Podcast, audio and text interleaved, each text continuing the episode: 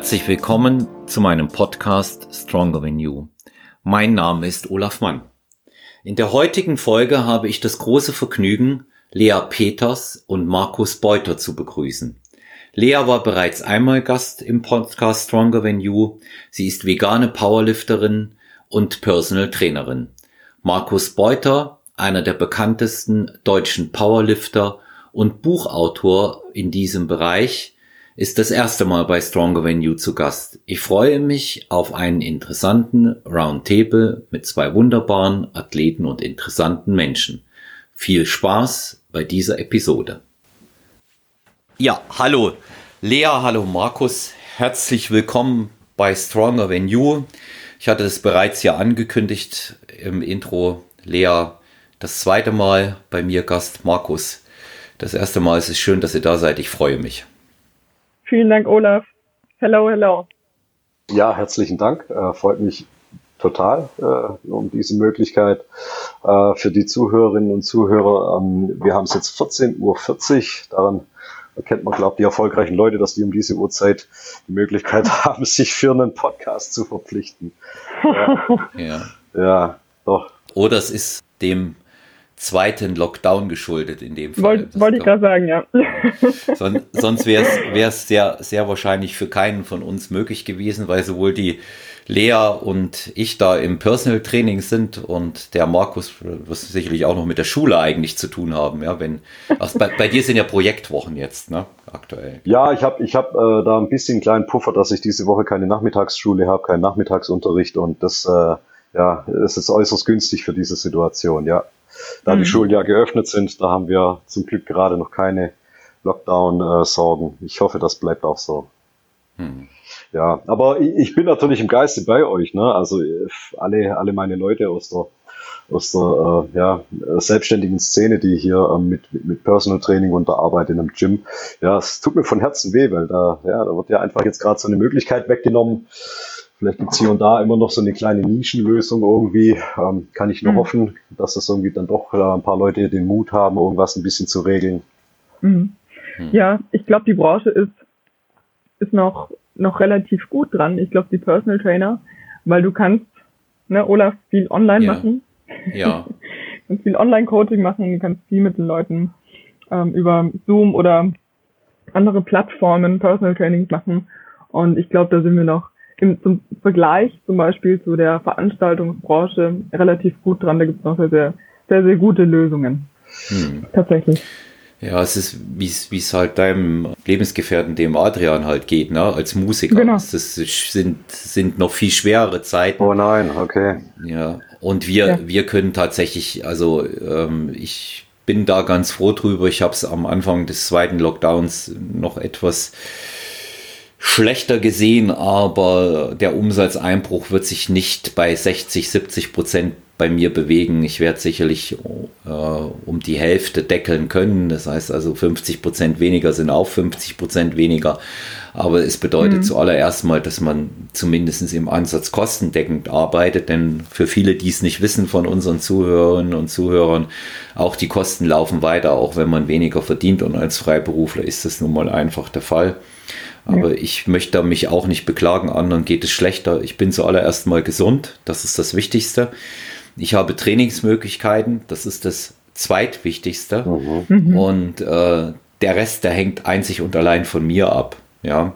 Und ähm, ich denke, es gibt sicherlich noch schwierigere Situationen, die muss man nicht haben, aber wenn man aus dieser Situation das Beste macht, wird man auch gestärkt daraus vorgehen.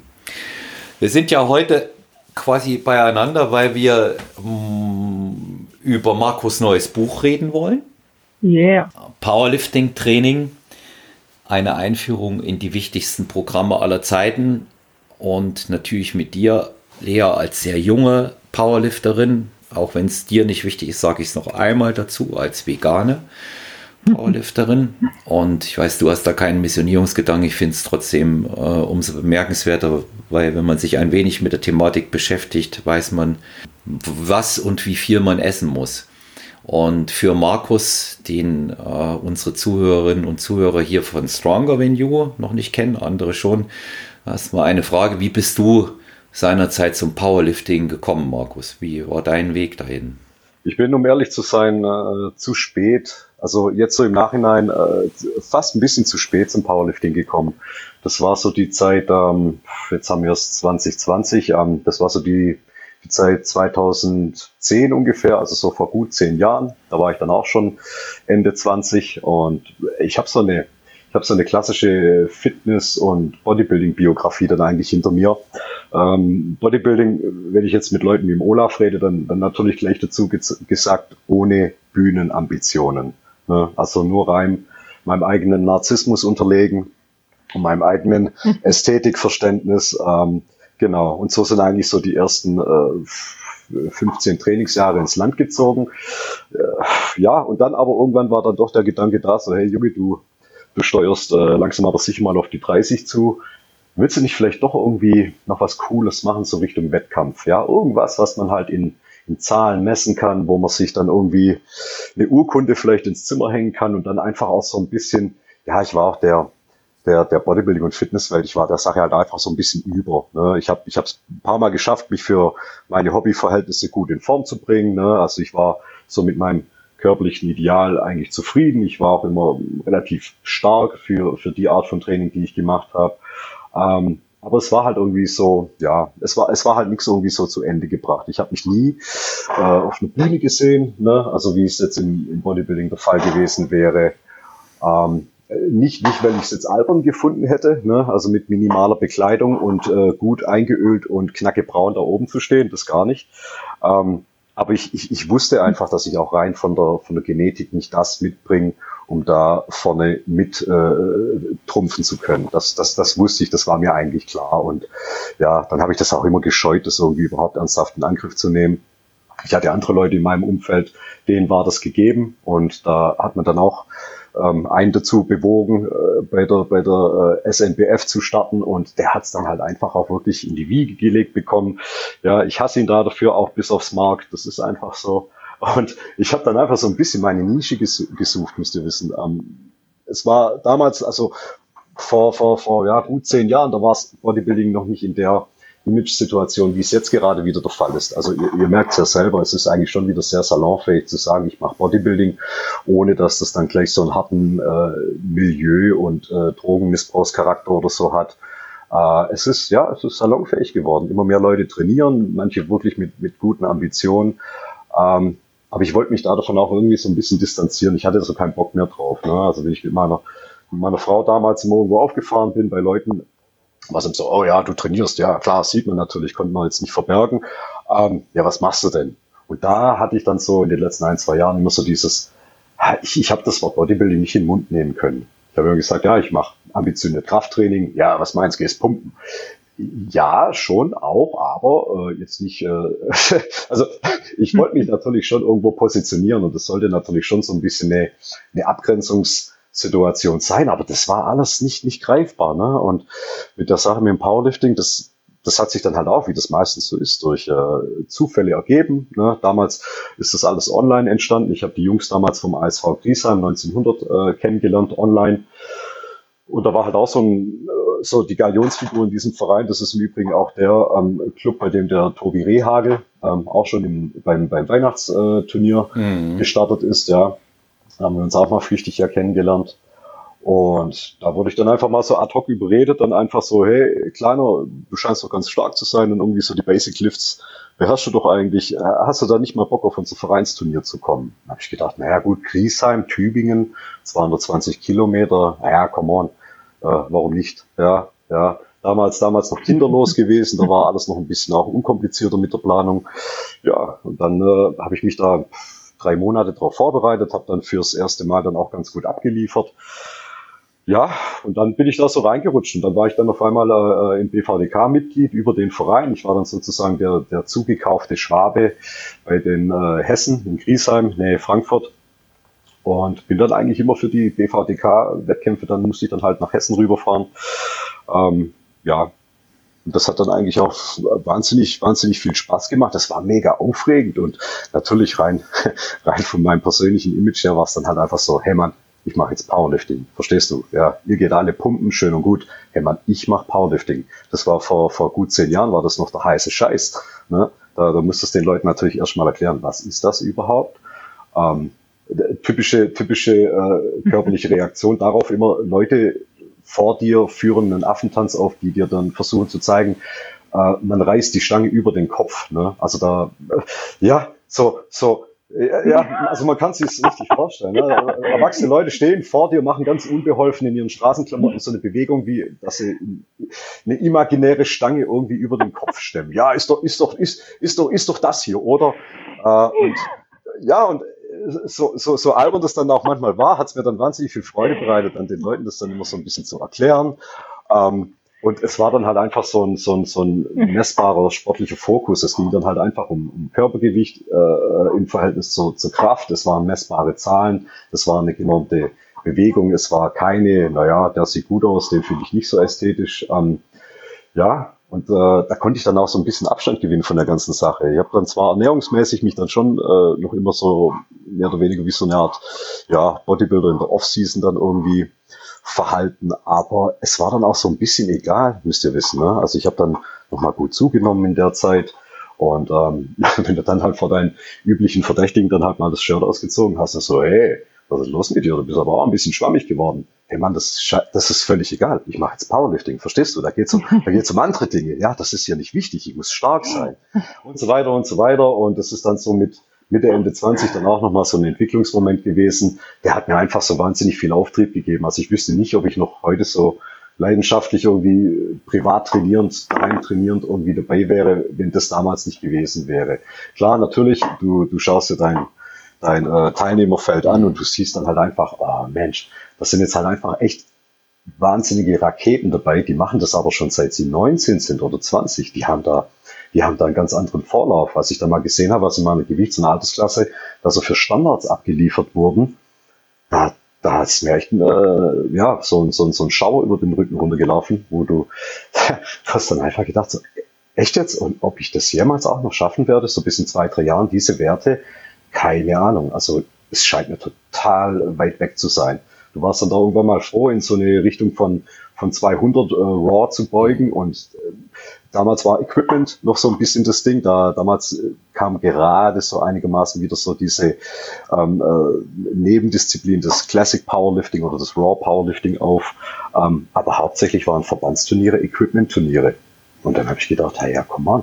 Also wenn ich noch mal 50 Kilo mehr auf die Beuge draufpacken kann, indem ich so einen Anzug anziehe und die Kniebandagen verwende, ja klar, da wäre ja, das wäre ja vermessen, da, das nicht, nicht zu machen. Aber wie es dann halt so ist, du bist nicht automatisch stärker, wenn du die Ausrüstung verwendest und es ist wahnsinnig viel Arbeit und es ist ähm, ja ist, ist sehr anstrengend, das sich selber irgendwie beizubringen, weil muss sich vorstellen, ich habe damals in einem, in einem öffentlichen äh, Fitnessstudio trainiert. Äh, Turniere haben dann im Verband stattgefunden, dort vor Ort direkt. Ähm, aber so mein tägliches Training, das war's da halt ja in so einem einigermaßen oberklassigen, oberklassischen äh, Fitnessstudio und bist dann da mit einer riesen Sporttasche auf die, auf die Fläche gekommen, hast da tausend Sachen an Equipment und, und diese Tools und das und jenes noch dabei gehabt. Ähm, und habe es mir letztendlich dann halt auch alles selber beibringen müssen. Und das war dann halt auch total limitiert. Also das war dann halt auch irgendwann äh, ja nicht so. Also ich habe dann auch gedacht, naja gut, ich gebe mir noch zwei Jahre, dann drücke ich die 200 auf der Bank. Ja, natürlich mit einem ordentlichen äh, Bankdrück-Shirt. Ähm, ist leider nie passiert. Hm. Aber es, es, ist eben ein signifikanter Unterschied, was ähm, die, die Messbarkeit der Ergebnisse angeht. Ne? Du hast es ja selber jetzt im Vergleich zum Bodybuilding gesagt. Ähm, was, was ist im Bodybuilding messbar? Ja, ich meine schon auch gewisse Arbeitsgewichte und ähm, ja, ich zähle Wiederholungen, wenn mich jemand fragt. Ne? Ich zähle Wiederholungen ganz viel, aber letztendlich äh, geht es nicht um äh, in einem Wettkampf um messbare Ergebnisse. Das ist tatsächlich auch etwas, was mich stört, weil wenn ich früher an den Ring gehe, äh, denke, genau, wenn ich in den Ring genau. gehe, dann ist das klarste Ergebnis der Knockout. Ja. Ja, entweder für mich oder für den anderen. Ich kann auch nach Punkten gewinnen, aber diese äh, uralte Auseinandersetzung Mann gegen Mann oder eben jetzt auch seit einigen Jahren äh, Frau gegen Frau, die ist eben nun mal so. Mhm. Ja, einer wird kampfunfähig und geht. Das ist das klare Ergebnis. Ja. Einer drückt 100 Kilo und der nächste 105. Klares Ergebnis. Mhm. Oben stehen 20 Leute, brutzelbraun, wie du es gesagt hast, Markus, eingeölt. Es gibt kein klares Ergebnis, weil dort unten hat der den Eindruck, ähm, dass mir jetzt der ohne Brille besser gefällt und Jetzt stört mich aber sein äh, Vornamen eigentlich, weil ich hatte jemanden in ich konnte noch nie, ich konnte noch nie den Günther ja, genau. weggenommen. Ja. und genau, und, und schon, und, und schon, und schon sind wir da. Und dann gibt es aber auch Leute, die rechnen das natürlich in, in Zahlen ab, so wie Lea. Aber Lea hat mal mhm. zu mir gesagt, ja. ich finde es einfach geil, ja, schwere Punkt, Gewichte Punkt, genau, zu Genau, Punkt. Ja. Ja. Ja. ja. Punkt. Ja. Ja. Ja. Und da, da, bra da braucht man eigentlich nicht viel dazu zu sagen, außer dass du ja in jedem Bereich dort weitermachst. Ich beobachte, beobachte ja, wie du dich da immer weiterentwickelst, dadurch, dass wir in einem Studio sind. Sehe, äh, was du da auch angreifst. Du hast immer neue Challenges, denen du dich quasi da aussetzt, so wie mhm. ich das mal nenne, die du in der Regel auch gewinnst. Und ähm, das ist eben bei dir nicht nur stures Beugen, Heben und Drücken. Es sind eben dann auch mal ähm, 20 Klimmzüge ja, mhm. als Herausforderung. Und die schaffst du. Und was man bei dir noch sagen muss, bei allem, was dazugehört, wie stark du bist, du siehst halt tatsächlich nicht aus, wie man sich eine typische Powerlifterin vorstellt. Das ist also mhm. das allgemeine Feedback, wenn dich meine Klientinnen sehen, die wollen alle so aussehen wie du. Ja. was würdest du denen denn sagen? Was müssen sie tun, um so auszusehen? Ja, auf jeden Fall schwerer trainieren. Davor haben viele Frauen ja einfach Angst vor diesen schweren Gewichten, weil sie Angst davor haben, auszusehen wie eine Bodybuilderin. Und Bodybuilderin kann man ja auch immer anders definieren. Ne? Es gibt ja verschiedene Klassen im Bodybuilding oder ob eine Frau Stoff nimmt oder nicht. Aber ich denke, dass ganz viele Frauen denken, dass wenn man schwere Gewichte hebt, dass man automatisch so aussieht wie ein Mann. Ganz einfach. Ne? Eine Frau, die aussieht wie ein Mann und ganz, ganz viele Muskeln hat glaube, das ist eine ganz, ganz krasse Assoziation von schweren Gewichten. Aber ja, ich würde empfehlen, hebt schwerere Gewichte. Mm, und dann muss man natürlich gucken, wo die Reise hingeht, weil Frauen, jede Frau hat eine andere Genetik und manche Frauen bauen schneller Muskeln auf oder breitere Muskeln als andere Frauen.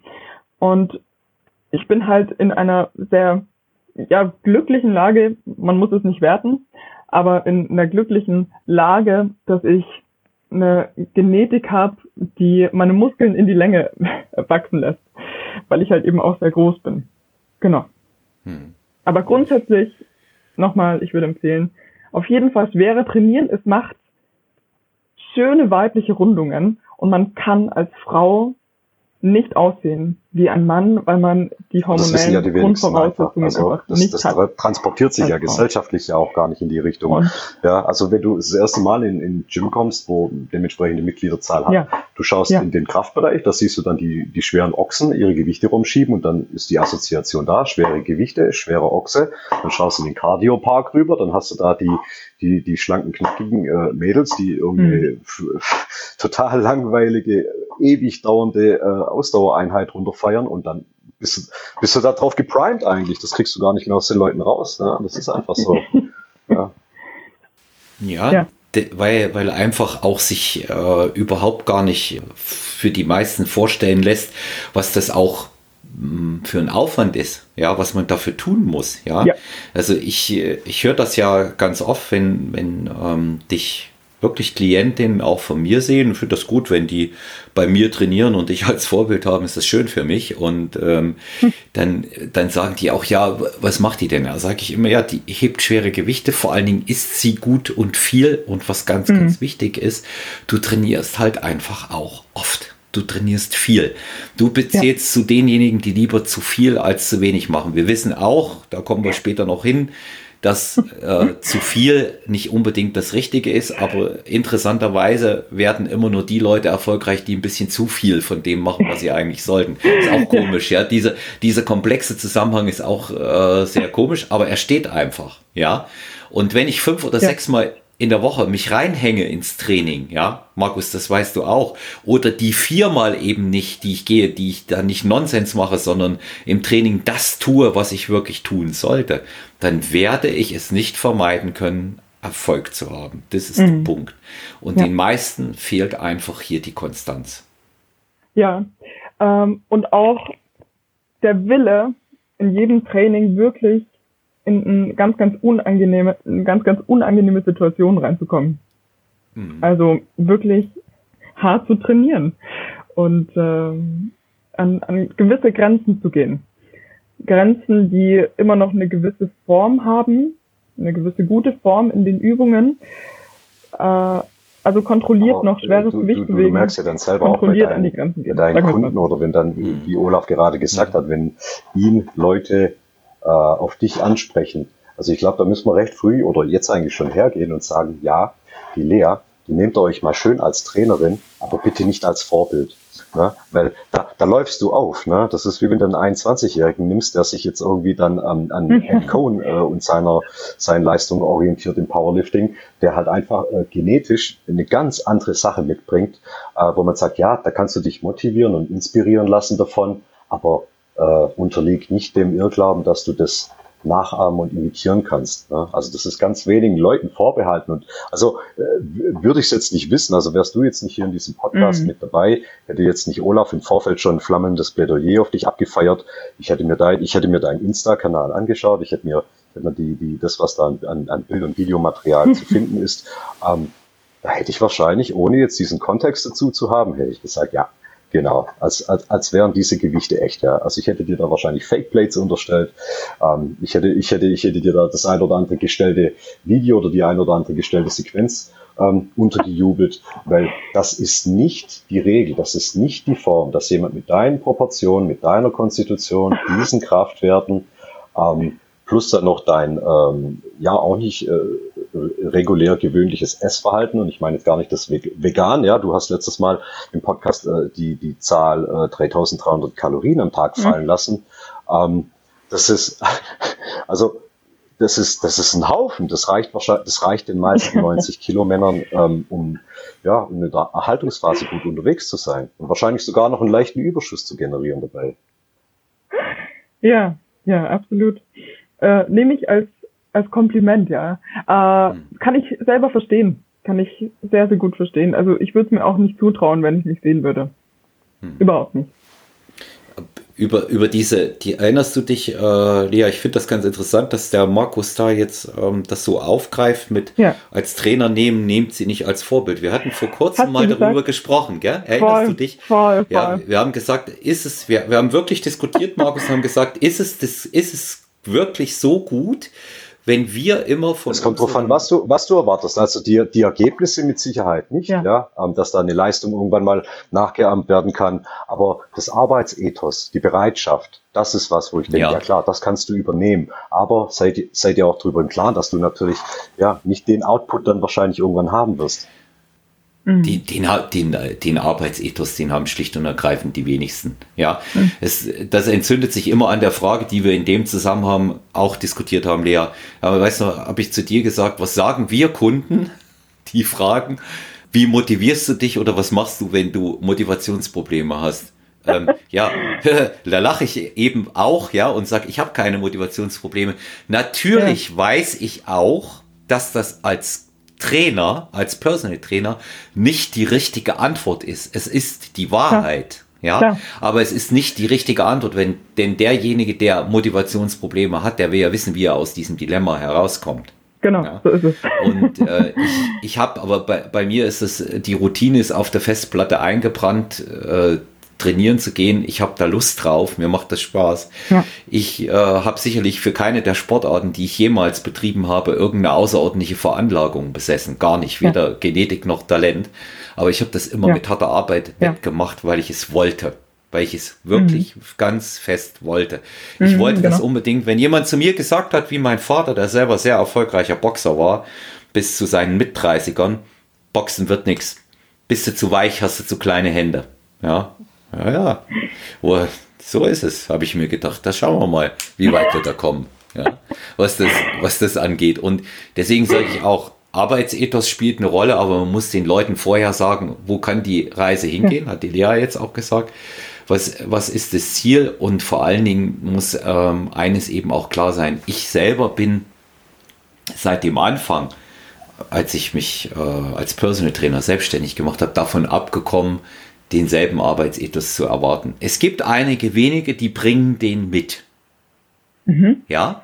Ja. Und da bin ja. ich, da bin ich immer wieder überrascht, wie die das machen und wie die sich motivieren und wie sie es tun. Aber die mhm. Mehrzahl ist so.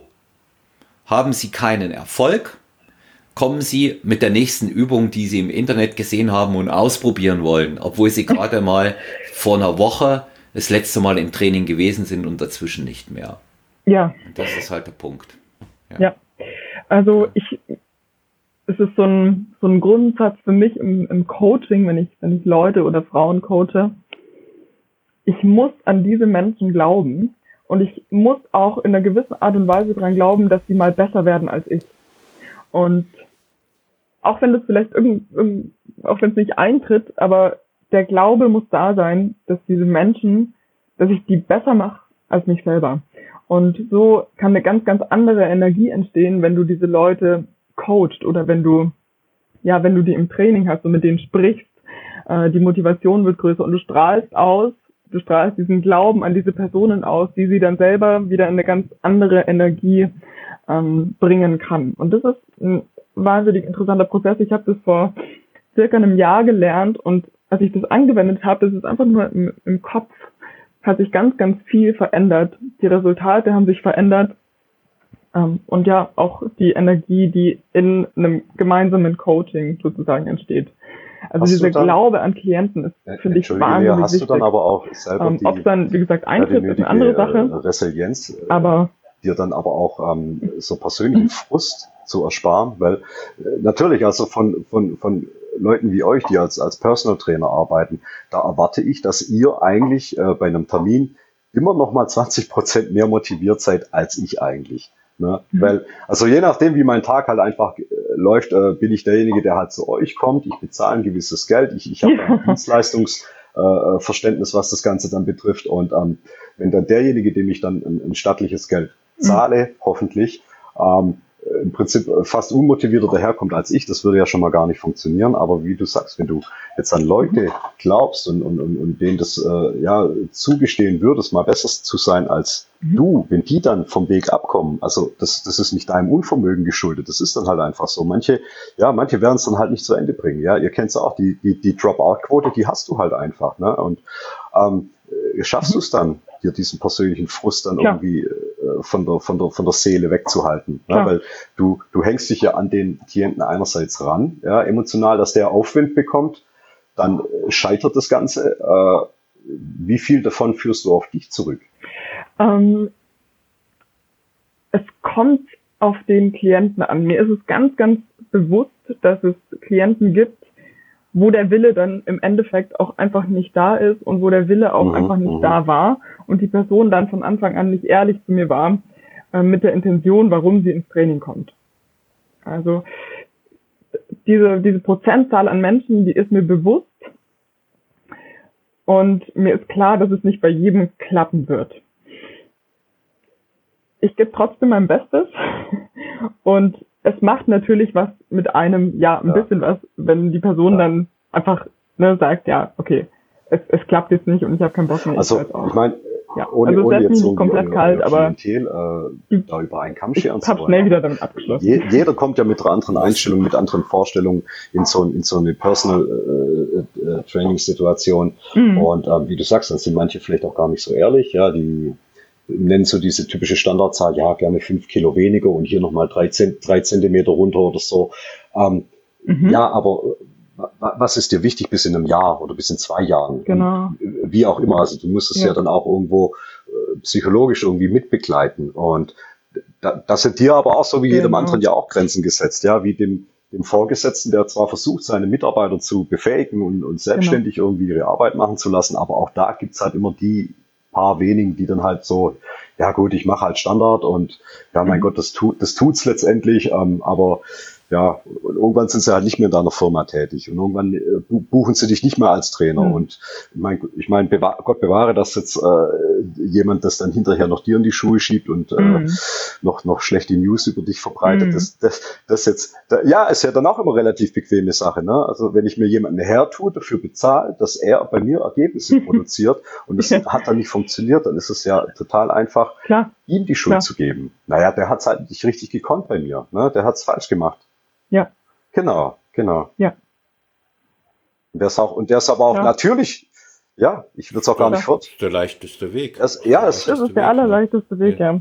ja. ja. Und Lea hat ja am Anfang, der ist natürlich, weil er bequem ist. Ja, Lea hat ja am Anfang gell, am Anfang drüber gelacht, wenn, als sie gehört hat, als mhm. wir uns kennengelernt haben, wie ich zu den Kunden sage, mhm. wenn sie neu gekommen sind, weißt du noch, eins muss klar sein, habe ich immer gesagt. Ich kann weder für euch essen, trainieren noch schlafen. Ja, ja. ich sage, das muss von vornherein klar sein. Mhm. Also ich, ich unterscheide bei meinen Kunden dabei auch einfach, äh, wer, wer hat ein klares Ziel? Ja, sind ja welche, die sehr lange bei mir sind. Da brauchen wir jetzt nicht mehr darüber zu reden, wenn jemand zehn Jahre bei mir trainiert und äh, dann hat er das Ziel, gesund zu bleiben. Das ist doch ein gutes Ziel. Da nehme ich mir vor, die Motivation in die Richtung zu bringen, dass unser Training jeweils, das wir machen, mhm. das Beste mhm. ist, was er in dem Moment haben kann. Weil mhm. er gibt sehr viel Geld dafür aus, freie Zeit bei mir zu kaufen. Er kauft freie Zeit. Und deswegen ist das, was ich dort tue, neben ja. Training, Trainingsmotivation und Anleitung auch sehr viel Entertainment. Wir haben mal darüber gesprochen, Markus. Ja, die Leute, die Leute, die Leute wollen unterhalten werden. Damit meine ich jetzt nicht, dass ich Schwenke aus meiner Jugendzeit erzähle, sondern dass die eine Stunde oh. gute Zeit kriegen. Die sind meistens so, so viele Klientel in der Form, weil Lea ja auch noch sehr viele junge Leute hat, was ja gut ist, aber Leute schon älter, äh, ältere Erwachsene, sage ich jetzt mal, in exponierten Stellungen irgendwo oder selbstständig mit einer riesigen Verantwortung. Für die ist dieses Ziel, gesund zu bleiben, auch wenn das nicht das konkret Greifbare in dem Moment oh. ist, in ZDF, Zahlen, Daten, Fakten, trotzdem ein sehr wichtiges, weil es beruhigt sie zu wissen, sie gehen einmal in der Woche zum Sport. Mhm. Und da werde ich nicht drängen. Das werde ich nicht tun. Zum einen, weil mir der Kunde lieb und teuer ist, wenn er so lange da ist, ganz klarer Fall. Da liegt er mir auch persönlich am Herzen. Da werde ich auch nicht drängen, wenn er etwas nicht macht. Aber wenn Leute zu mir kommen und sagen, ich will das, das und das, weil ich bin noch keine 30 Jahre alt und wiege 114,5 Kilo bei einem Meter 68 als Frau, dann muss klar sein, verdammt nochmal, wenn du hier reinkommst in das Training, dann reißt du dir gefälligst den Arsch auf. Hm. Da will ich nichts hören über deinen Muskelkater. Und da will ich auch nicht hinterher hören, wie schwer das Ganze war, sondern dann will ich ja, nur noch hören, kann, ich komme ja, wieder, weil es mir Spaß macht. Das ist das Einzige, was ich hören will. Ja. Und die klare Ansage kriegen die auch. Ja. Und da halte ich mir auch die Frustration tief, auch wenn ich immer wieder Enttäuschungen erlebe. Ich mache sie darauf aufmerksam und sage, denke an unsere Vereinbarung vom ersten Tag an. Nur wenn du das machst, was wir miteinander besprechen und das exakt so ausführst, wirst du Erfolg ja, haben. Ich also, erinnere sie immer wieder, immer wieder. Ich, also Deswegen auch die das, ähm, Kontrollmechanismen. Tätigkeit, absolut. Mhm. Also ich meine, ich kann euch einiges ja. erzählen zum Thema äh, Frustration und, und aussichtslose Unterfangen als ähm, Lehrer, der im, äh, ja, früher war das der Hauptschulbereich, ja, also so quasi der der, der untere Ast von unserem Bildungssystem und da hast du auch sehr viel damit zu kämpfen. Aber ähm, naja, wir haben halt eine allgemeine Schulpflicht. Ne? Also die können sich jetzt halt auch nicht wirklich raussuchen. Sich einen Trainer zu leisten, das kann man sich raussuchen. Das heißt, da ist ja dann nochmal ein anderer Dienstleistungsgedanke da. Ja? Also meine Kids von, von Klasse 5 bis Klasse 10, die müssen halt in die Schule gehen. Mhm. Ne? Also das steht ja gar nicht, das steht ja gar nicht zur Diskussion. Ne? Und ja, ich, ich sage dann immer, dann sei mal wenigstens froh, dass du dann mich als Lehrer hast und nicht irgendeine Pfeife.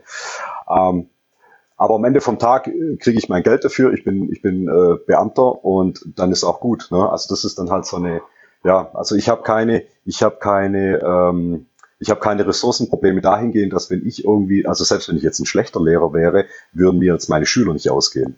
Ne? Also am Ende vom Tag sind die Schulklassen natürlich trotzdem voll. Ähm, aber ich, ich bewundere es dann, wie man dann so einen Job wie ihr in so einer meistens ja dann auch eins mhm. zu eins Situation, wo dann einfach so viel emotionales, Persönlichkeits, es, entsteht ja eine Bindung. Du, du führst ja dann auch eine Form von einer Beziehung. Äh, und ja, und also da, da hätte ich, dann glaube auch echt immer so die Sorge, dass ich dann auch ähm, nicht fähig wäre, eine Grenze zu ziehen, eine Linie zu ziehen.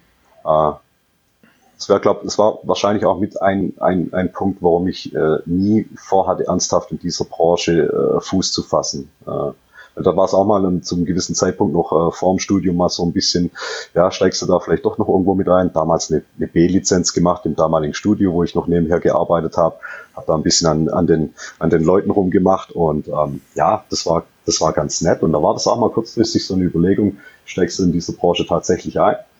ähm, aber da hat dann tatsächlich bei mir auch eher der, der Frust und die ähm, Enttäuschung so überwogen, dass ich es dann halt einfach auch nicht ertragen habe, Pläne zu schreiben, Leute, Leute zu motivieren, durch ihr Training zu führen, äh, nur um dass das dann halt irgendwie ein paar Monate später dann wieder in die Binsen geht und ähm, ich sie dann halt im, im örtlichen McDonalds rumsitzen und völliger völliger Rückfall in ihre alten Verhaltensmuster und ja, alles über, alles über Bord geworfen. Ne? Also sowas saugt mich dann einfach aus, emotional. Das äh, könnte ich, glaube langfristig so nicht betreiben. Hm. Ja. Verstehe ich, ja. Ja, es gibt Klienten, da ist es mehr und dann gibt es Klienten, da ist es weniger. Ja, das mhm. hängt.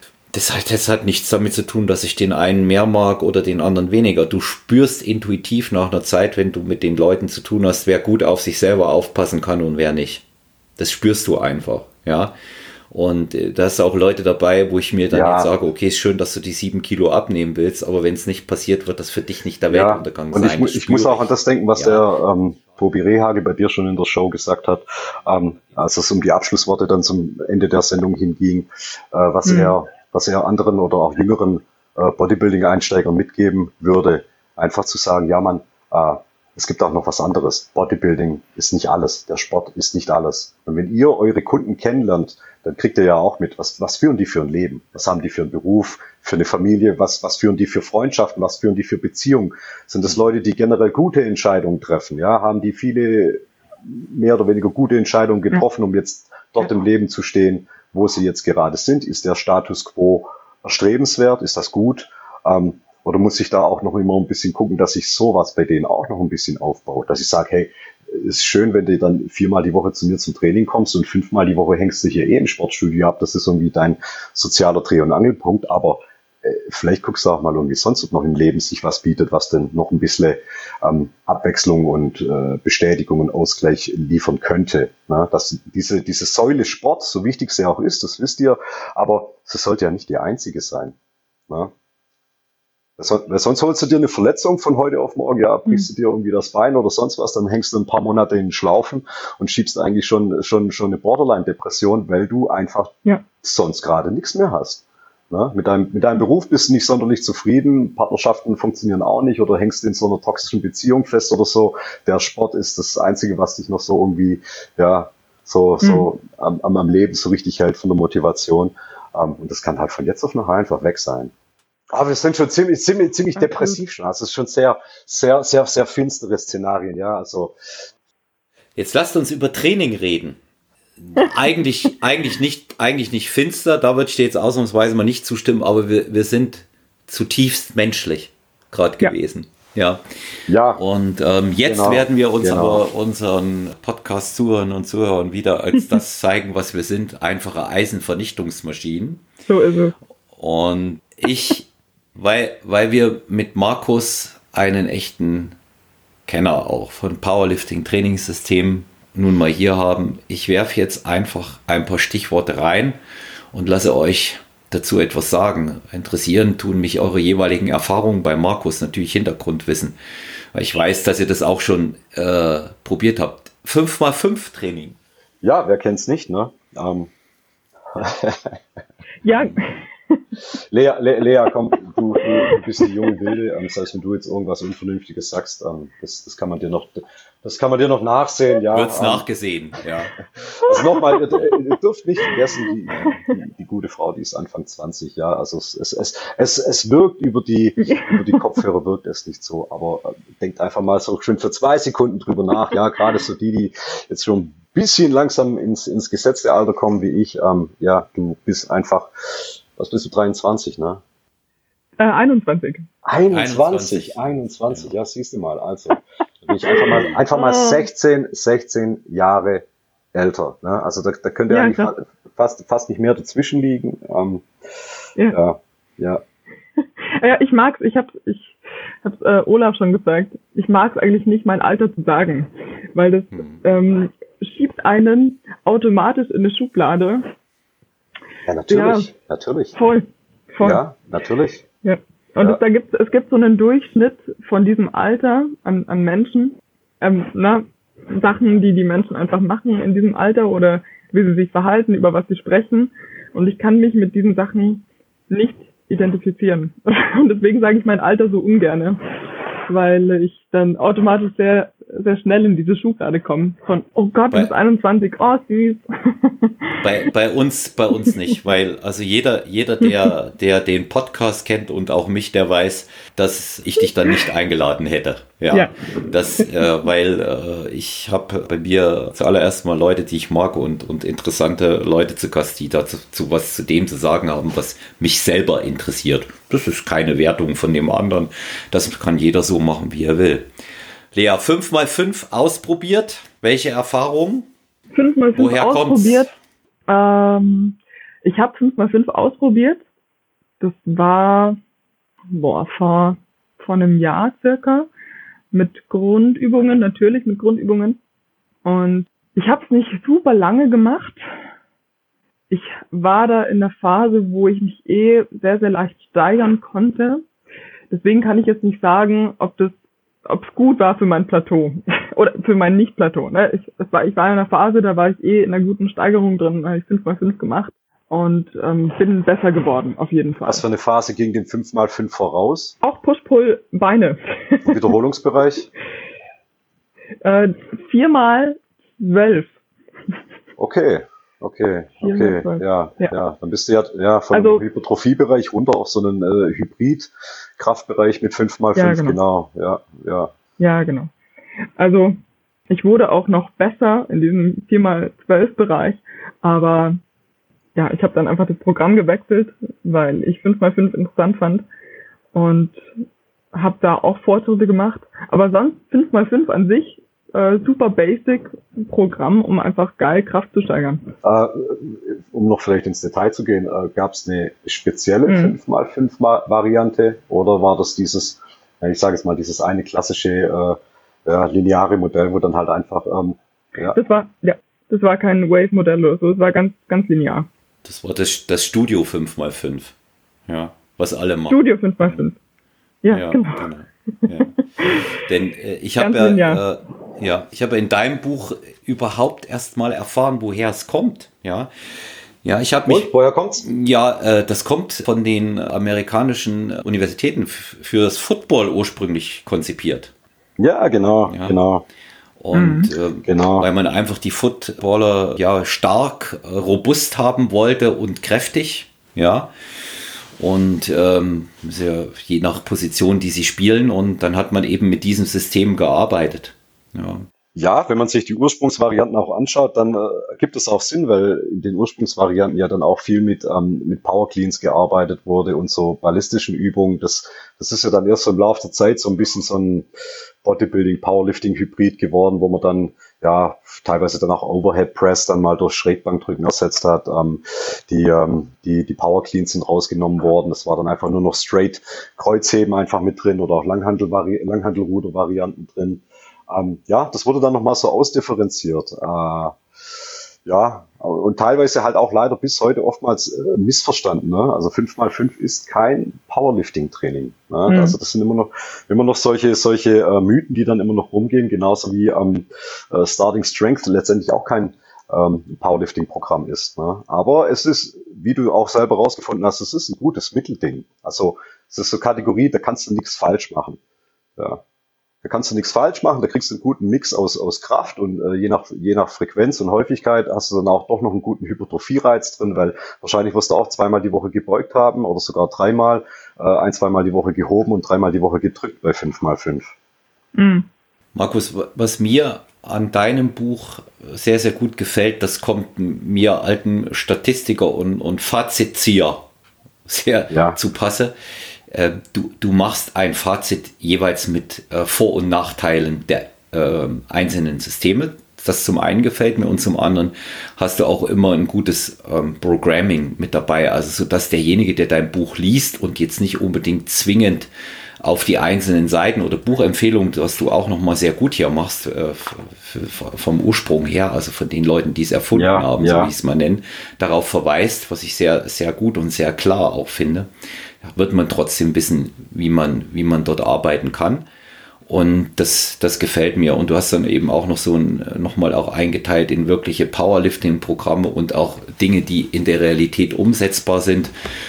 Äh, ich habe gestern nochmal den Passus nachgelesen ähm, über Louis Simmons, über Westside Babel, dass das ja eigentlich beispielsweise ein interessantes System ist, aber so komplex, dass man das normal, so wie er es empfiehlt, gar nicht umsetzen kann. Art 1 und Art 2, die Leute, die es wirklich machen, in der Praxis ganz anders trainieren. Das, ja, ähm, ja, ja, und das, das wird wahrscheinlich auch, also selbst wenn ich es jetzt nochmal in einer äh, wieder aktualisierten Version rausbringen würde mit äh, noch aktuellen Infos, die wieder irgendwo aufgetaucht sind, Westside, das wird am Ende ist es so, wenn du, wenn du äh, Westside versuchst äh, darzulegen, auf, auf zwei Seiten aufgeschrieben, ist es letztendlich wie wenn ich sage, schau mal, ein Auto, das ist ein Lenkrad, das hat Räder, ähm, da ist ein Motor drin und das hat eine Karosserie. Das ist ein Auto. Und wenn du sagst, so ist Westside, dann ja, klar, dann beschreibt es so die Basics, das, was so offensichtlich ist. Aber wie es dann tatsächlich umgesetzt wird, ist ohne einen Coach, es muss jetzt nicht mal unbedingt Louis Simmons sein, aber jemand, der halt tatsächlich vor Ort war und, sage ich mal, dort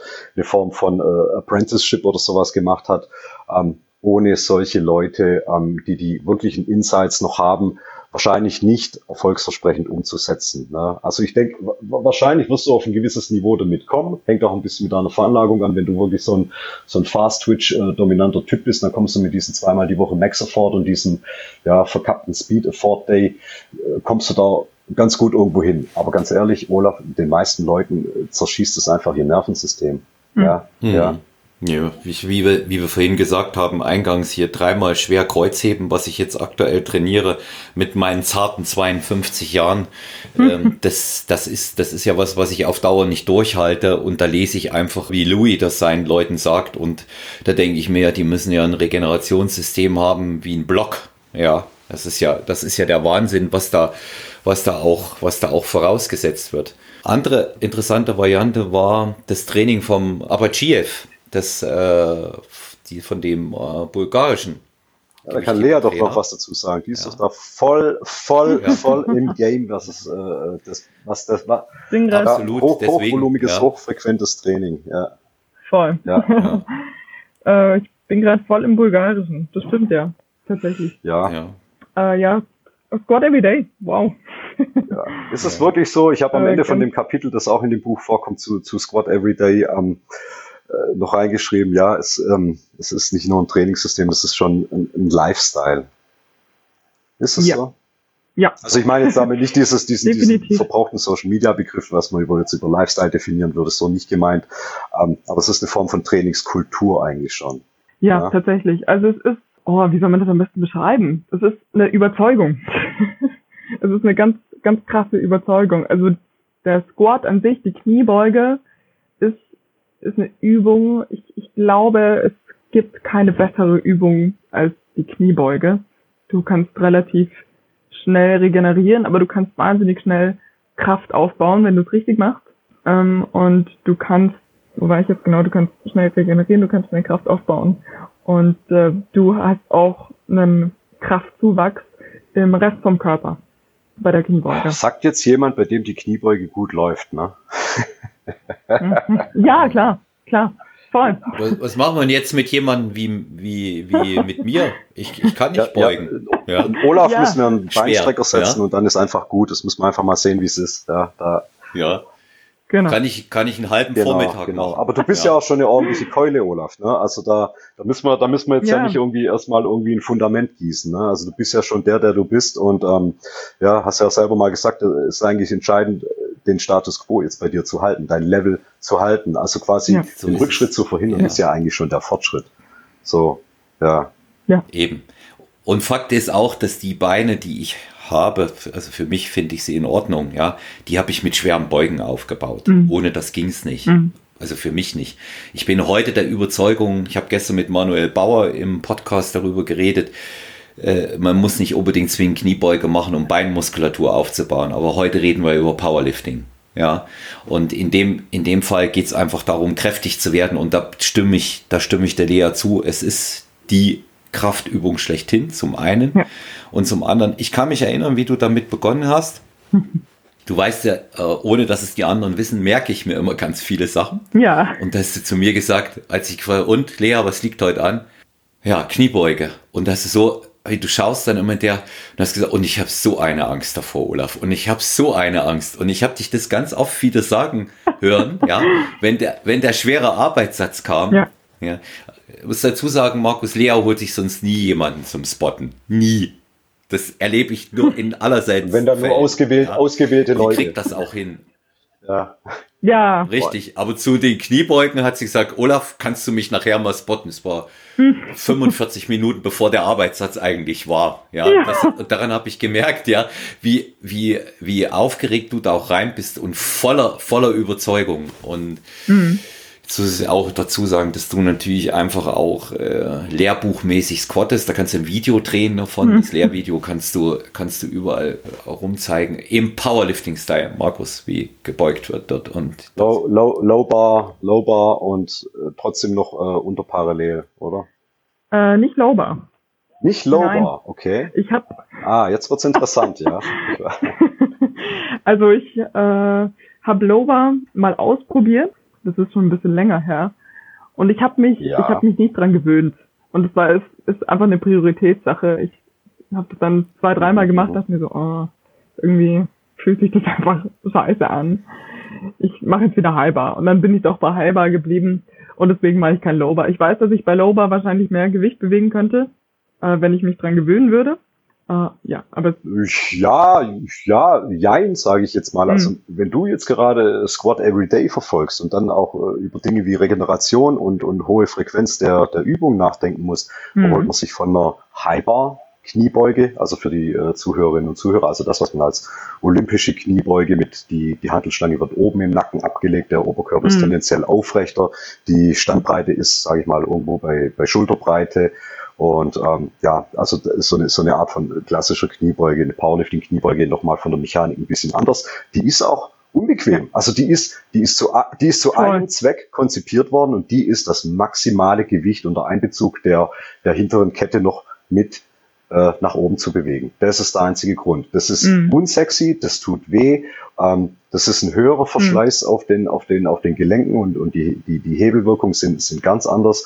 Und wenn du ein hochfrequentiertes äh, Kniebeugeprogramm oder in, innerhalb von, von Squat Everyday halt wirklich viel beugst, da wirst du mit einer Powerlifting-Kniebeuge eher an deine Grenzen stoßen. Da wird dein Kreuzheben drunter leiden, da wird alles mm. drunter leiden. Das ist am Ende eine ganz ja, ja, auch, auch, ne? Also, wenn du, wenn du fünfmal die Woche Lowbar äh, beugst, ne? Also selbst mit, mit moderaten Gewichten, das, das Schulter und Handgelenk, die, die werden, die werden das spüren. Das, ja, ja. Genau. Ellenbogen. Genau. genau. Ja. Alles. Und, ähm, und es ist einfach so. Also du kriegst ja auch einem, sage ich mal, me medium gut trainierten Menschen kriegst du eine Highbar Kniebeuge, wenn die, sage ich mal, die nötige äh, Flexibilität gegeben ist, ähm, kriegst du dem eine Highbar Kniebeuge innerhalb von einer halben Stunde kriegst du das dem eigentlich beigebracht, mehr oder weniger, sage ich jetzt mal. Aber eine Low-Bar-Kniebeuge, da hast du ja. viel mehr individuelle Faktoren. High-Bar ist einfach Stange auf den Nacken, mein Freund, stehe schulterbreit, setz dich nach unten, guck, dass der Rücken nicht zu sehr einknickt und dann stehst du einfach wieder auf, äh, übertrieben aus, ausgedrückt. Aber mhm. äh, eine Low-Bar-Kniebeuge, da hast du fünf, sechs verschiedene Sachen, die du damit einbeziehen musst. Und wehe, du wählst etwas, nur weil es gerade mehr Gewicht bewältigt, aber dein Körper ist von der Biomechanik gar nicht dazu ausgelegt. Dann merkst du ein halbes Jahr später Ellenbogen, ja. äh, Handgelenke, untere Rücken, äh, Hüfte und so weiter und so weiter. Ja, ja. Ja, und trotzdem sage ich, es ist geiler, ne? Aber einfach dem, ja, es ist meiner Mechanik, meiner Körpermechanik kommt es einigermaßen ähm, entgegen, wobei ich selbst bis heute eigentlich noch nach der nach der optimalen Low Bar ähm, Technik suche. Die habe ich gefühlt immer noch nicht ganz gefunden. Die verändert sich auch im mhm. Laufe deiner, äh, deines Trainingsalters, verändert die sich mhm. auch. Ne? Also die Technik, die du verwendet hast, um die erste Mal die 100 zu beugen, ist nicht dieselbe Technik, die du für die 140 oder für die 160 dann brauchst. Die wird sich verändern. Ja, also selbst bei gleichbleibendem Körpergewicht ja. wirst du immer ja. mal wieder Standbreite, Griffweite, Neigungswinkel vom Oberkörper, wirst du immer mal wieder irgendwas manipulieren. Ja, aber eine Highbar-Kniebeuge ist halt eine mhm. Highbar-Kniebeuge. Mhm. Die sieht auch, ja. die sieht auch elegant aus, die ist sexy, ja. Genau. Das ist, ähm, ja, das ist auch vermittelbar. Ja. Das kriegst du auch deinen Klienten vermittelt. Ja, wieso soll ich eine, eine Low-Bar-Kniebeuge machen, wenn ich, nur weil ich zehn Kilometer oh. bewältigen kann? Ja, ist doch, ist doch, ist doch derbe unbequem. Wer macht denn sowas freiwillig? Ja, ja natürlich. ja. Wie ist deine Erfahrung jetzt mit Squat äh, Everyday, Lea? Wahnsinnig gut. Also Squat Everyday ist, feiern, ist, halt ein Programm, du es ist es ist ähnlich wie wie eine wellenförmige Periodisierung, weil du an einem Tag, wenn, wenn du jetzt sagst, okay, ich habe an einem Tag ähm, ein wahnsinnig hohes Gewicht geschafft, dann wirst du am nächsten Tag automatisch ein bisschen niedriger gehen, weil sich der Körper einfach ähm, fühlt sich nicht so gut an, du kannst nicht mehr so viel Gewicht bewegen am nächsten Tag, auch die nächsten zwei, drei Tage wahrscheinlich. Und dann hast du wieder einen Tag, wo du ähm, die Intensität wieder nach oben schraubst, ähm, wo du merkst, ach krass, heute geht wieder ein bisschen mehr. Also es ist, du gehst nach Gefühl bei Squat Everyday, äh, aber es ist automatisch, es geht nach oben und nach unten mit, mit der Intensität. Das heißt, die Autoregulation wird deinem persönlichen Empfinden überlassen.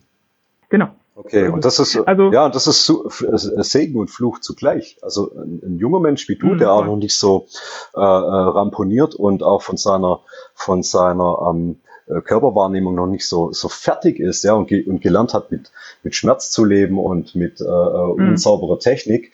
Äh, du kannst tatsächlich wahrscheinlich noch intuitiv auf deinen Körper hören. Ähm, also hm. wenn du mir jetzt Squat Every Day, ich zerstöre mich. Ich bin, ich, ich, ich verfüge nicht über die Gabe der Autoregulation. Also ich brauche da geplante Deloads, ich brauchte da, ich bräuchte da ja. einen Betreuer, der sagt, äh, Junge, du machst jetzt heute mit 80 Prozent das und das und das, weil diese Theorie ja. von diesem Daily Max, ja, dass du an, an paar Tagen ja. in der Woche dich auf ein Tagesmaximum hocharbeitest mit einer Wiederholung, genau. ähm, so wie es in der Grundkonzeption genau. besteht, Hey, ganz ehrlich, das, das zerschießt ja. die meisten Leute, ja, weil du grindest dann doch noch einen ja. hoch und ähm, ja, ja, zu, zu, zu verstehen, dass das ein Daily Max äh, eine, eine RPI 8 oder 9 ist und nicht unbedingt eine 10. Ja. Ähm, ist schwierig, ist, ist schwierig, ja.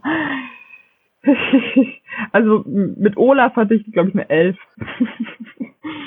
mit Olaf hatte ich, hatte ich, hatte ich eine 11. Einmal, ja, ja also, nee, also ohne Spaß, das war echt krass, als, als Olaf mich gesquattet hat. Das war schlimm. Das war schlimm.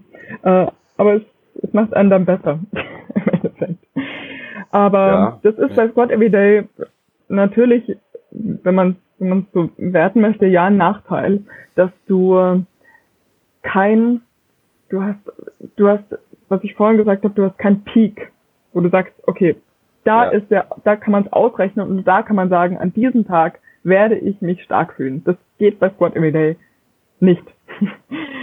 und deswegen ist es kein, kein Powerlifting-Programm, was man, was überhaupt ein Powerlifting-Programm ist, ne? Das es, kann, ja, kann ich jetzt nicht sagen. Ja. Ja, wobei äh, dieser, also diese, diese, diese ähm, Version von Squad Everyday, also Squad Everyday ist ja, ist ja der, der Name, den äh, Matthew Perryman sein Buch gegeben mhm. hat, das er rausgebracht hat.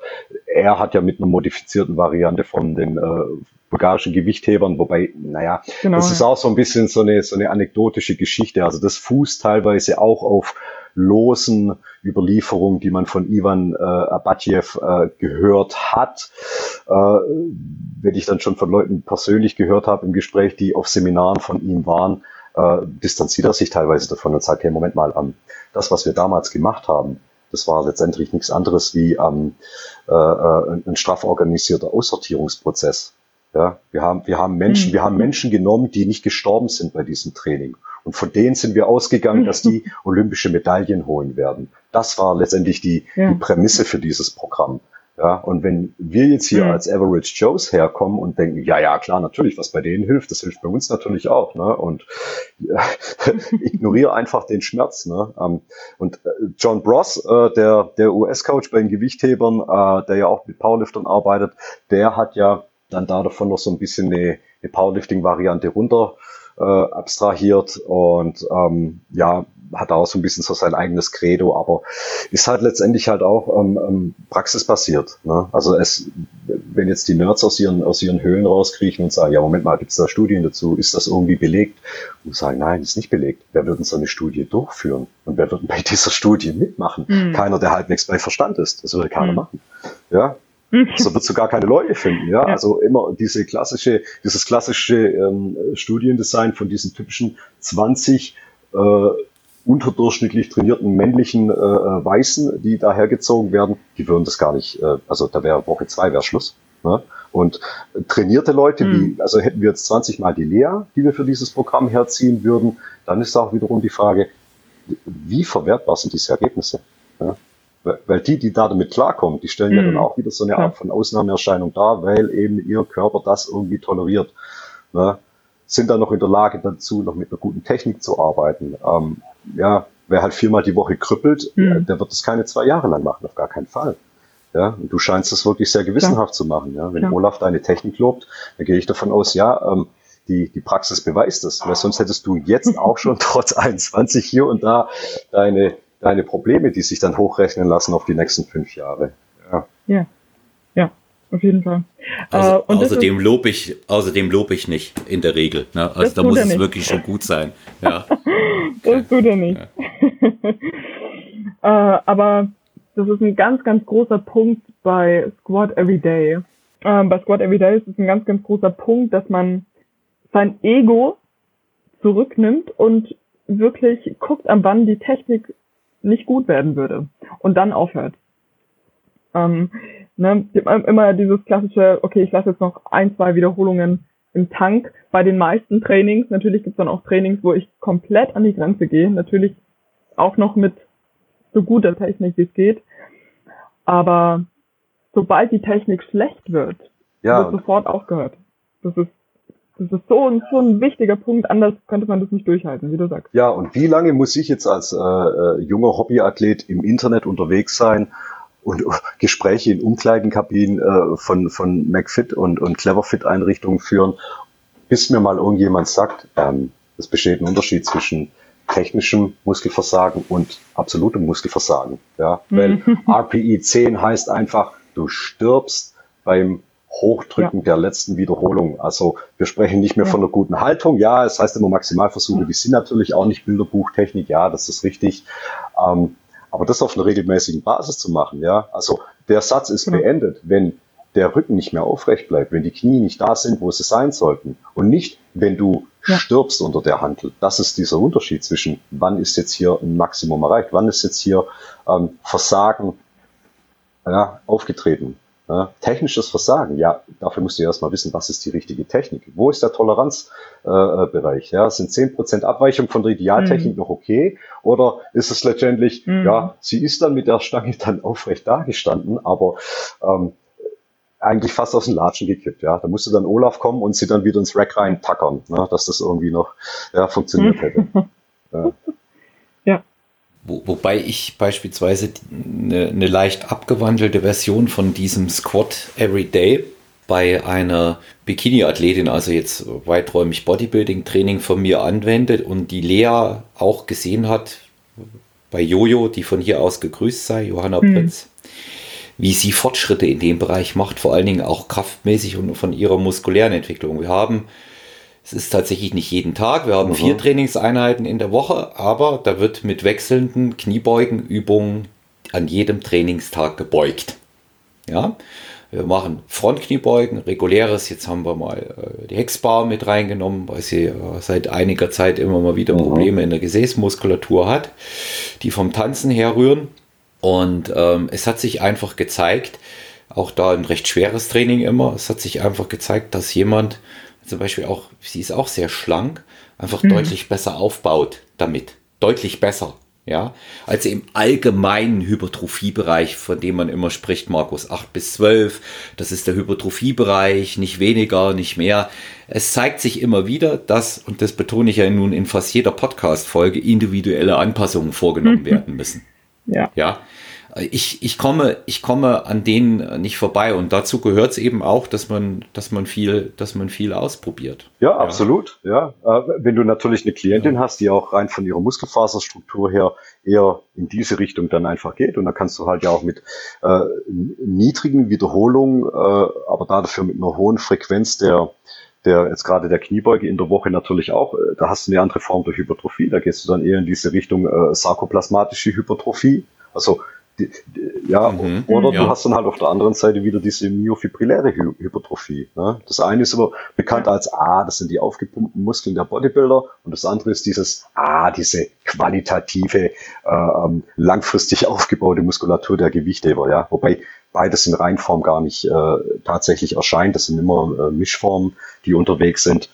Ähm, aber ja, wenn dein Körper dann so ganz gut funktioniert, ähm, also über Charles Poliquin war wohl auch bekannt, dass seine, seine Arme, die ja wirklich äh, mega Kanonen waren, äh, er hat, er hat sein, sein Armtraining am liebsten mit Fünfer-Wiederholungen gestaltet. Ne? Also ein, klassischer Bodybuilder würde ich sagen, ja, bist du mhm. bescheuert, was soll ich Fünfer-Wiederholungen Curls machen? Sieht zwar geil aus, aber ganz ehrlich, was bringt also Jens, Jens Patun ja? würde dir recht geben. Ähm, erfolgreicher GNBF-Athlet, Sieger der internationalen deutschen Meisterschaft, war bei mir in einem Gasttraining, ja. als ähm, wir in meinem Heimatort waren. Der trainiert alles im Fünferbereich.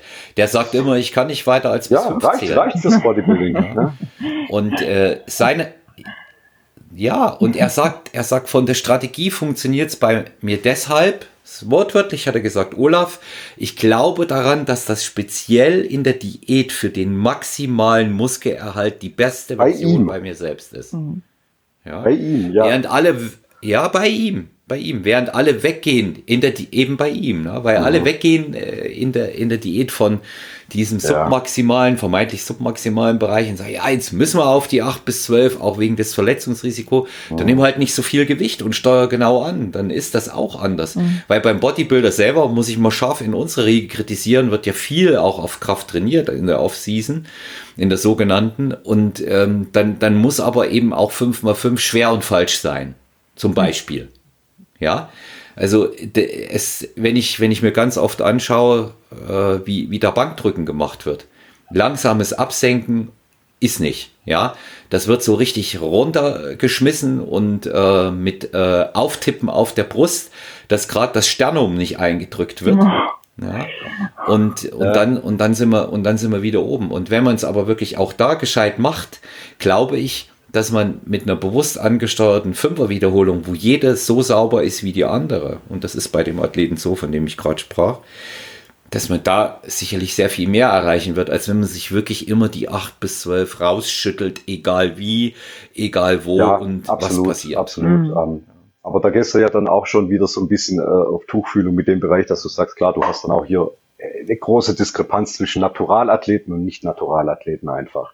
Ja, weil als, als Nicht-Naturalathlet, ja, ja also natürlich. so der, ja. der klassische Kerl, den ihr alle kennt, der in der Apotheke wohnt, ja, ohne Wertung jetzt, ne, also absolut, absolut auch ein Teil der, der Szene und der wird auch nie weg sein. Und ähm, ja, ganz ehrlich, in der vorgehaltenen Hand feiere ich es einfach auch, weil ich meine, äh, der, also du bist mit Bodybuilding in Berührung gekommen durch die Freaks, Ne? Also ich zumindest. Also ich bin durch die, die absolute High-End-Bodybuilding-Klasse auf das Ganze aufmerksam geworden und nicht durch die äh, ähm, Physik-Klasse oder so. Die gab es da zwar mal, damals noch gar nicht, ne? aber er, er hätte mich nicht interessiert. Und ähm, die können year-round mit acht bis 15 Wiederholungen trainieren. Die müssen auch nicht periodisieren. Ne? Ronnie Coleman hat mehrfach gesagt, er hat seine ganze Karriere lang immer mhm. dasselbe wieder und wieder gemacht.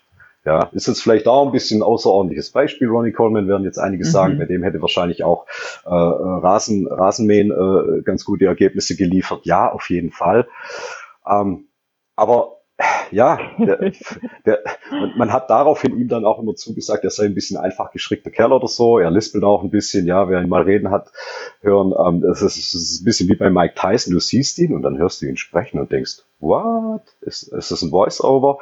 Ähm, aber es ist tatsächlich so. Und ja, also ein sehr, sehr, sehr guter Freund von mir besagte am Anfang mit der, mit der fabelhaften Genetik, ähm, der auch seinen äh, Amateurweltmeistertitel in der, in der INBF geholt hat, der hat auch damals ähm, ja im Aufbau halt auch viel mit 5x5 gearbeitet. Ja, ich sag Markus, ich baue dann da noch so ein bisschen Beinstrecken ein oder so, dass ich noch so ein bisschen eine, so eine, so eine Detailstimulation noch so mit drin habe, aber 5 mal 5 das fun funktioniert bei mir über einen ziemlich langen Zeitraum richtig, richtig gut, resultiert in richtig guten qualitativen Ergebnissen. Ähm, genau. Mhm. Und ja, natürlich.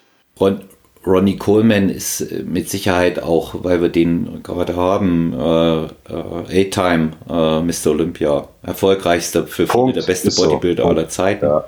Punkt. Ja. Und er ist, er ist mit Sicherheit aber auch ein Paradebeispiel dafür, Markus und Lea, wie, wie man mit einer guten Genetik ausgestattet sein kann und das Fluch und Segen zugleich ist. Ich habe auch gestern mit Manuel über, über Ronny gesprochen. Der sagte das gleiche wie du, Markus. Äh, der hat sich mit Rasenmähen gesagt. Der hat gesagt, Ronny Coleman hätte auch äh, 20 Wiederholungen mit 5 Kilo Handeln machen können und wäre gewachsen.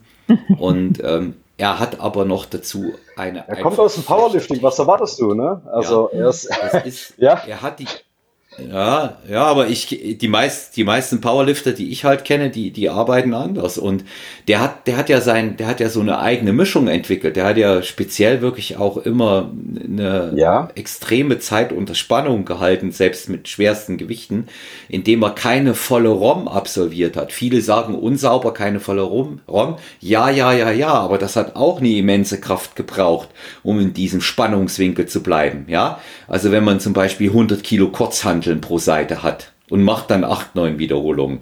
Oder diese, diese vier Wiederholungen, nee, zwei waren es mit 400. Ja, zwei waren es. Kniebeugen, ne? Ja, ja. In der Wettkampfvorbereitung. In der Wettkampfvorbereitung. In der Wettkampfvorbereitung, ja. In diesem gelben Anzug. Er sah aus wie eine wütende Banane. ja. ja. Ja. Da, hast du, da, hast du sogar, da hast du sogar durch diese Leggings, durch die gelbe, ähm, hast du die Adern gesehen, als er gebeugt hat. Ne? Und der hat ja in demselben Workout hat er ja 240 Frontkniebeugen auch noch gemacht. Na dann. Ja, und das ist dann doch einfach nur anmaßend, wenn dann ähm, junge Leute auf, auf YouTube sich die Videos angucken. Klar, natürlich, die feiern es und dann aber so äh, noch nicht mal ein halbes Buch zu Ende gelesen, dann äh, gleich, wie du sagst, äh, über den Range of Motion, dann irgendwie, ja, das ist ja nicht mal über den vollen Bewegungsablauf, bla bla bla bla bla. Hey Mann, mach du 240 Kilo Frontkniebeugen, ja. Und ja, halt es erstmal auf den ja. Schultern. Und ja, streck dich so. nicht aus oben nach jeder genau. Wiederholung, sondern geh sofort in die nächste. Ja. Das, da kenne ich nicht so viele, die das, genau, mit dem, genau. die, das, die das mit dem Gewicht können. Der, der, das sah ja bei dem auch immer so aus, als ob da mindestens noch zwei oder drei gingen. Zu den 400 hat er ja gesagt nach der Frage, ob er heute bei seinen Verletzungen, wenn er das betrachtet, das wieder machen würde. Da hat er ja geantwortet, nein, würde ich nicht. Wenn ich nochmal in der Situation wäre, würde ich vier anstatt zwei machen. oh, du, ja, ja. Du, ah, Olaf, da, da nimmt er mir dieses, da nimmt er mir dieses Zitat vorweg. Das hätte ich jetzt auch noch ja. gern abgefeiert. Das ist einfach so. Und ich meine, ja. wer es noch nicht gesehen hat, äh, geht auf Netflix. Wenn ihr kein Netflix habt, ist es glaube ich auch auf YouTube zu finden. Ronnie Coleman, The King. Ähm, ich habe fast echt eine Träne dabei verdrückt. Also es hat mir wirklich echt, echt im Herzen wehgetan. Also das war die Galionsfigur, als ich damals angefangen habe. Ähm, auch noch den, den, den äh, Dorian Gates damals auch noch sehr, sehr hoch gehalten. Und dann aber Ronnie trat auf den Plan und das, das hat mich lange begleitet einfach. Äh, und du siehst ihn dann halt einfach, wie er jetzt daherkommt, ne, mit, seinen, mit seinen körperlichen Einschränkungen. Du siehst, wie er mit seinen kleinen Mädels spielt und so weiter. Aber hey, der ist glücklich, der ist zufrieden, der bereut das kein Stück. Ja, also der jammert jetzt nicht rum, oh, hätte ich damals besser vielleicht doch auch mal einen Deload gemacht nach der vierten Woche oder so. Nein, Mann, mhm. dann wärst du nicht Ronnie Coleman geworden. Ja, er saß zweieinhalb Stunden bei Joe Rogan in der Sendung und der wirkte einfach nur mega entspannt und zufrieden. Und obwohl er das ganze Jahr mhm. über von einer, bei einer Schmerzskala von eins bis zehn ist das ganze Jahr über auf eine sieben oder auf eine acht. Aber er hat damit gelernt zu leben und sagt, ja, das ist es halt. Mein Gott, deswegen bin ich Ronnie Coleman. Ja, ja den Preis hat er gezahlt. Den Preis hat er gezahlt, aber ja. er jammert nicht rum. Er hätte noch einen viel höheren Preis, genau. Preis zahlen können. Und ähm, ja, Flex Wheeler hat sein Bein verloren vor, vor einem Jahr oder wann das war. Ähm, dem wurde, dem, der, ja. der, hat, der, hat, der hat wie so eine Art äh, Schlaganfall oder wie so ein, so ein Thrombus im, im, im Bein gehabt oder so, hat ja dann, glaube ich, auch schon die zweite Niere drin. Und ja, das sind, das sind alles so Sachen, ähm, wo man dann halt einfach weiß, ja, das, das, das kann am Ende dann doch vielleicht dabei rauskommen. Aber deswegen müssen wir jetzt ja nicht mhm. den Fokus ja. verschieben und sagen, ähm, die extremen Sachen haben keine Daseinsberechtigung, die haben bei dir keine Daseinsberechtigung. Nein, nein. Bei den Leuten schon. Ja, weil die waren ja nicht von heute auf nachher dort, ja. wo sie dann jahrelang äh, sich platziert haben international. Ja, und solange du noch nicht eine 80 Kilo Kniebeuge äh, richtig äh, praktiziert bekommst in deinem McFit, ja, ähm, brauchst du doch gar nicht irgendwie da abwertend drüber runterreden oder ähm, dir da äh, die, die falschen äh, ja, Vorbilder dazu nehmen, zu sagen, ja gut, jetzt arbeite ich dann halt bei 90 Kilo auch nur mit einem reduzierten Range of Motion. Ja, hat ja bei ihm auch funktioniert, wahrscheinlich vielleicht bei mir auch. Ja. ja. Hm. Die vergessen halt eben auch immer eins, wenn es diese, wenn es diese Leute mit ihren Extremen nicht geben würde oder nicht gegeben hätte, genau. dann gäbe es auch keine gesamte Entwicklung. Ja, es würde nicht vorwärts gehen. Ich fand in deinem Buch, Markus, ein Trainingssystem sehr interessant. Ähm, ich hatte davon tatsächlich auch noch nicht gehört oder gelesen, sind alle Geschichten auch dahinter interessant. Deswegen auch nochmal an alle Kraftsport, Powerlifting, Freunde. Das Buch von Markus Powerlifting, Markus Beuter, eine Einführung in die wichtigsten Trainingsprogramme aller Zeiten. Deshalb schon empfehlenswert, weil es sich einfach spannend liest. Es liest sich spannend. Ja, ich muss das mal sagen. Also äh, auch die, die, die Geschichte hinter den einzelnen Systemen, die du da recherchiert hast, die bringt mal ein bisschen Aufklärung, woher kommt's, ja, was macht's eigentlich in Wirklichkeit, was, was steckt dahinter und dann eben auch die schöne Wertung von dir. Das System, was mich mit noch beeindruckt hat, ist dieses Reactive Training System von Mike ja, Toucher. Ganz, ganz, ganz äh, kantigen Namen. Ne? ja, also, also eigentlich geschrieben Mike Tuchscherer. Wahrscheinlich hat er mal deutsche oder österreichische Vorfahren gehabt. Oder wahrscheinlich welche aus Baden-Württemberg. ja. Und ähm, ich, äh, aber der ist Kanadier, Kanadier. ne? oder, Markus? Kanadier, Kanadier, ja. Kanadier, ja. Kanadier, Kanadier, okay, na gut. Da könnt, könnt ja, ja, die ja. Falls es jetzt doch nicht stimmt, äh, man möge es mir nachsehen. Ja, manchmal vermischen sich die Dinge in meinem Kopf. Mhm. Ja. Und das so in der Beschreibung von dir steht ja auch an, an äh, zweiter Stelle in, in deiner Liste nach dem ja. äh, Westside Bubble von Louis Simmons. Ist das eigentlich auch ein ganz interessantes System, weil es doch gebräuchlich ist und man damit eine Menge anfangen kann. So würde ich jetzt mal den Extrakt rausziehen, wenn man sich im Powerlifting-Bereich beschäftigt und stark werden will. Man muss allerdings auch hier ein bisschen Zeit und Recherche mitbringen. Ne? Auch für sich selber akribische Buchführung ist wichtig, solche Dinge sowieso. Ja, ist wichtig und ähm, also ich muss auch sagen, für ähm, für den Impact, den äh, die Arbeit von Mike Tuchero ähm, in, für, für die Powerlifting-Welt hat, den muss ich auch sagen. Also der Kerl ist wirklich, der hat so so ganz altruistische Hand, äh, äh, Handelsweisen äh, irgendwie in sich drin. Der hat nach wie vor auf seiner Seite wahnsinnig viel For-Free-Material. Ja, also er könnte da, da könnte er Bücher damit füllen und es wirklich für, für gutes Geld verkaufen oder irgendwelche E-Books oder irgendwelche Patreon-Geschichten oder was auch immer. Ähm, aber er, ist, er, ist, er hat kein Gewinnstreben eigentlich. Ja? Er möchte einfach nur das irgendwie nach, nach draußen tragen. Er möchte für Aufklärung sorgen und irgendwie für eine intelligente Form der, der Trainingsplanung. Und das macht er eigentlich hervorragend. Und der einzige Grund, ich habe es glaube auch im Buch stehen, warum er eigentlich nach Louis Simmons und Westside aufgeführt wurde im Buch, ist einfach der Grund, hey, Westside ist einfach, ist einfach cool, ja, aber Reactive Training Systems ist halt clever. Ja. Hast du, hast du dich mit dem System schon mal befasst, Lea? Sagte dir das was? Überhaupt jetzt? nicht. Also ihm haben wir die RPIs zu verdanken, dieser, dieser, ähm, dies, diese Gebräuchlichkeit oh, der RPI. Okay. Also äh, ja, äh, sportwissenschaftlich ist es dann auch wahrscheinlich nicht komplett auf seiner Halde, aber er hat es etabliert. Er hat es etabliert fürs Powerlifting, er hat die RPE-Chart äh, weit bevor man von, von Reps in Reserve, was dann irgendwie dann so der latest Shit war, dann mhm. hat man dann irgendwann angefangen von, von Reps in Reserve zu reden, um einfach auch nochmal so einen coolen Anglizismus irgendwie reinzubringen. Aber die RPE-Charts, das war das erste Instrument, das du als sich selbst coachender Hobby-Powerlifter mal verwenden konntest, um einfach mal Intensität in einer halbwegs objektiven Form Ausdruck zu verleihen.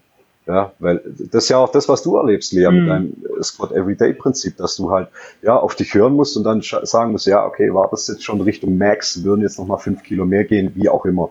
Ne? Und ähm, ja, diese Chart, mhm. die legt es dann halt einfach fest. Ähm, ist auch schwierig, also ich habe mich da auch mit mhm. Wolfgang Munzel da auch schon sehr kritisch drüber unterhalten. Er ist da überhaupt kein Freund davon. Er sagt, das ist totaler Quatsch. Das ist überhaupt nicht praktikabel und ich weiß auch, was er meint und ich weiß auch, für welche Art von Training und welche Art von, von Sportler er das dann auch ja, meint, dass das auch nicht funktioniert und da gebe ich ihm auch absolut recht. Für Anfänger taugt das überhaupt nicht. Ja, also, also woher soll ein Anfänger wissen, was eine RPI mhm. 8 ist, der noch nie eine RPI 10 erlebt hat, ja, und gleichzeitig mhm. einer, der ein Jahr lang trainiert, mhm. müssen wir dem einer RPI 10 aussetzen? Ich glaube nicht. Ja, also, also musst du in deinem ersten Trainingsjahr mal wirklich so einen harten ja. Grinder mit maximalen Gewicht in deinem ersten Trainingsjahr, musst du das absolviert haben. Das kannst du machen, ja, verschaff dir vielleicht irgendwie so ein paar, paar Credits in der Umkleidekabine, ja, ähm, aber wozu? Also, ähm, ja, also gerade bei schweren Basics, wenn ich dann irgendwie eine, eine RPI 10 bei einer Dreierwiederholung fahre, wozu soll ich das bei einem Anfänger machen? Das ist ja gar nicht das, worum es eigentlich geht. Und ähm, ja. Und ich selber, ich kann auch sehr schlecht mit der RPI-Chart umgehen. Ich brauche auch immer den Impuls von, von, von außen. Ja. Wenn ich dann sage, nach, nach der vierten Wiederholung Kreuzheben, ja, das war eine RPI 9, das war noch keine 10, ja, dann äh, schaut mich mein Trainingspartner an und sagt, Alter, das war aber locker eine 10 war das, ja, du wärst gestorben eigentlich, ja, aber da kann man sich dann halt auch relativ lang gut was vormachen. Da bin ich auch ein wahnsinniger König drin, ja, dass ich dann denke, ja, ja, das war jetzt, das war jetzt noch eine 7 oder eine 8, aber tatsächlich war das eine 9. Ja, weil ich dann auch teilweise immer Muskelversagen mhm. mit technischem Muskelversagen dann äh, manchmal nicht auf eine Linie bekomme. Und bei sich äh, bei variierenden Wiederholungsbereichen, also ja. bei, bei Zweier- und Dreier-Wiederholungen ist es, ist es eine andere Welt wie bei Fünfer- oder Sechser-Wiederholungen. Ja, also je höher der Wiederholungsbereich, ähm, desto mehr geht es dann wieder Richtung muskuläres Versagen. Je niedriger, umso mehr sollte das technische Versagen im Vordergrund stehen. Ja. Genau. Ja. Ja. Hm. Ja, also der ähm, Frank Holger Acker wird das jetzt per Wattmessung belegen oder nicht belegen. Ja, der, der, der sagt ja, Wattmessung ist für ihn in, in jeder Hinsicht dort ähm, das Nonplusultra. Aber gut, jeder, jeder hat dann. Wie, wie, wie macht er das? Wie macht er es? Weißt du, wie er das macht? Weil Mike Toshiro arbeitet auch mit einer Tendo Unit. Wenn man sich seine Videos anschaut, man sieht immer dieses ja. kleine Sieht immer aus wie so eine ganz, ganz kleine Bluetooth-Box mit so einem kleinen äh, äh Stahlkabel dran, die sich dann immer mitbewegt. Ja, der hat. Äh, so macht er das. Wie macht wie der, macht der Frank Holger Acker? Der macht das, ähm, hat ein deutsches Produkt, was er dafür verwendet. Ich habe das auch bei mir irgendwo stehen. Hatte mir den Kon Kontakt okay. auch äh, vermittelt. Der mh, mm, äh, Mensch, wie heißen die denn? Er hatte mir das, er hatte mir das geschickt. Ich suche das, ich suche das mal raus weil das ist, äh, das ist ganz interessant, um das mal zu nehmen, äh, weil er da viele, viele eigene Belege auch letztendlich dafür hat, äh, dass das ta tatsächlich für ihn funktioniert. Ja, und ähm, ich denke mal, ja, genau, die heißen richtig V Max Pro heißt das Produkt. V Max Pro. Mhm. Und Kontakt ist da, also wen es interessiert, Marcel Blaumann von VMAX Pro, der Frank hat gesagt, das kann ich gerne weitergeben. Und ähm, das ist sicherlich auch ein ganz interessantes Thema, sich auch mal an diese Sache nicht nur über diese RPI zu nähern, sondern eben auch über den Wattmesser. Mhm. Ja.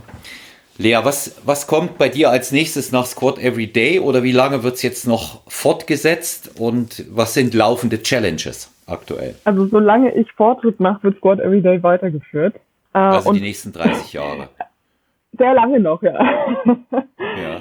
Sehr, sehr lange noch. Also ich, ich ähm, ich sehe dich im CrossFit enden, Lea. Ich sehe dich im CrossFit enden. Und ich meine das gar nicht äh, abschätzig, ja. Ich meine das mit ganz, ganz viel ja. Respekt. Ja, aber ja, du glaubst, du hättest da so eine Tendenz. Habe ich. das weiß, das weiß Olaf auch, ja. ja. Habe ich. Tatsächlich. Ja. Also ja. Äh, das, es wird noch lange weitergemacht. Ich sehe kein Ende in Sicht tatsächlich. Also da ich jetzt auch wieder mehr in, in die athletische Richtung gehe, in Richtung Sprinten und so weiter, muss ich gucken, wie es mit Squat Everyday dann klappt im Endeffekt, weil man kann nicht jeden Tag squatten und dann noch drei Sprinteinheiten machen pro Woche. Dann du, du kannst im Sprinten dann nicht wahnsinnig gut werden. Das geht nicht. Äh, da würde dir Florence Griffiths Joyner widersprechen, wenn sie noch leben würde. Oh. Die hat jeden Tag gebeugt, außer am Wettkampftag oder vor den Wettkämpfen. Eine der erfolgreichsten äh, Olympioniken bei den Leichtathletinnen im Sprint. Alles klar. Ja. Sind da nicht bis heute noch äh, Rekorde stehend, die, dass die teilweise immer noch ja, äh, außer, außer, außer die 400 Meter hält sie sie alle. Ja. Die, die 400 werden von Marita Koch noch gehalten. Okay, das ist interessant, Olaf. Ja. Das ist interessant. Von der habe ich noch nie gehört, aber das, ja. das freut mich. ja. Also, ja, mit 21 darfst du auch von ihr nichts gehört haben. Das ist okay. okay. Passt. Ja. Ja. Dann bin ich ja beruhigt. Ja, ja. Ähm, also das ist, da ist kein Ende in Sicht für Squad Everyday. Und wenn ich mal auf einem Plateau bin, jetzt bin ich ja gerade auf äh, 6 RMs, mh, wenn ich da mal auf einem Plateau bin, dann werde ich da einfach eine andere Squat Everyday Variante machen. Bedeutet, ich. Aber ist ja auch völlig legitim, ist ja auch völlig genau. legitim. Also wenn man es dann schon so lange anwendet wie du, ja. hat man irgendwann auch das Recht, dann äh, zu modifizieren. ja, nicht schon nach den ersten zwölf Wochen, ja. aber dann ein Jahr, anderthalb, zwei Jahre, klar, ja. absolut. Ja. Also das ist so ein Grundsatz für mich. Deswegen habe ich vorhin auch gesagt, so ja, ich habe eigentlich noch Fortschritt gemacht bei dem bei dem Hypertrophie-Programm, aber bin dann trotzdem auf 5x5. Aber es ist eigentlich ein Grundsatz für mich, wenn ich noch eine Progression habe, dann mache ich dieses Programm weiter. Und das war vor Squad Everyday eben nicht so, dass ich, ich wurde schlechter in, in meinem Squad, in allem wurde ich schlechter und ich dachte mir, das gibt's doch nicht. Ich habe äh, zweimal pro Woche eben äh, Beine trainiert, Push-Pull, Beine und ich wurde einfach schlechter. Und ich dachte mir, das kann nicht sein. Ich muss jetzt irgendwas verändern und dann habe ich von Flo, der war ja bei dir auch schon im Podcast, Olaf. Mhm. Ähm, heute, heute aktuell zu hören, ja, genau. Ach, voll geil. Ja. Oh, cool. Ja. Hör, hör ich mir an. Mhm, ja. Ja, und von ihm, mit ihm habe ich mich dann unterhalten und er hat gesagt, ja, mach Squat every day.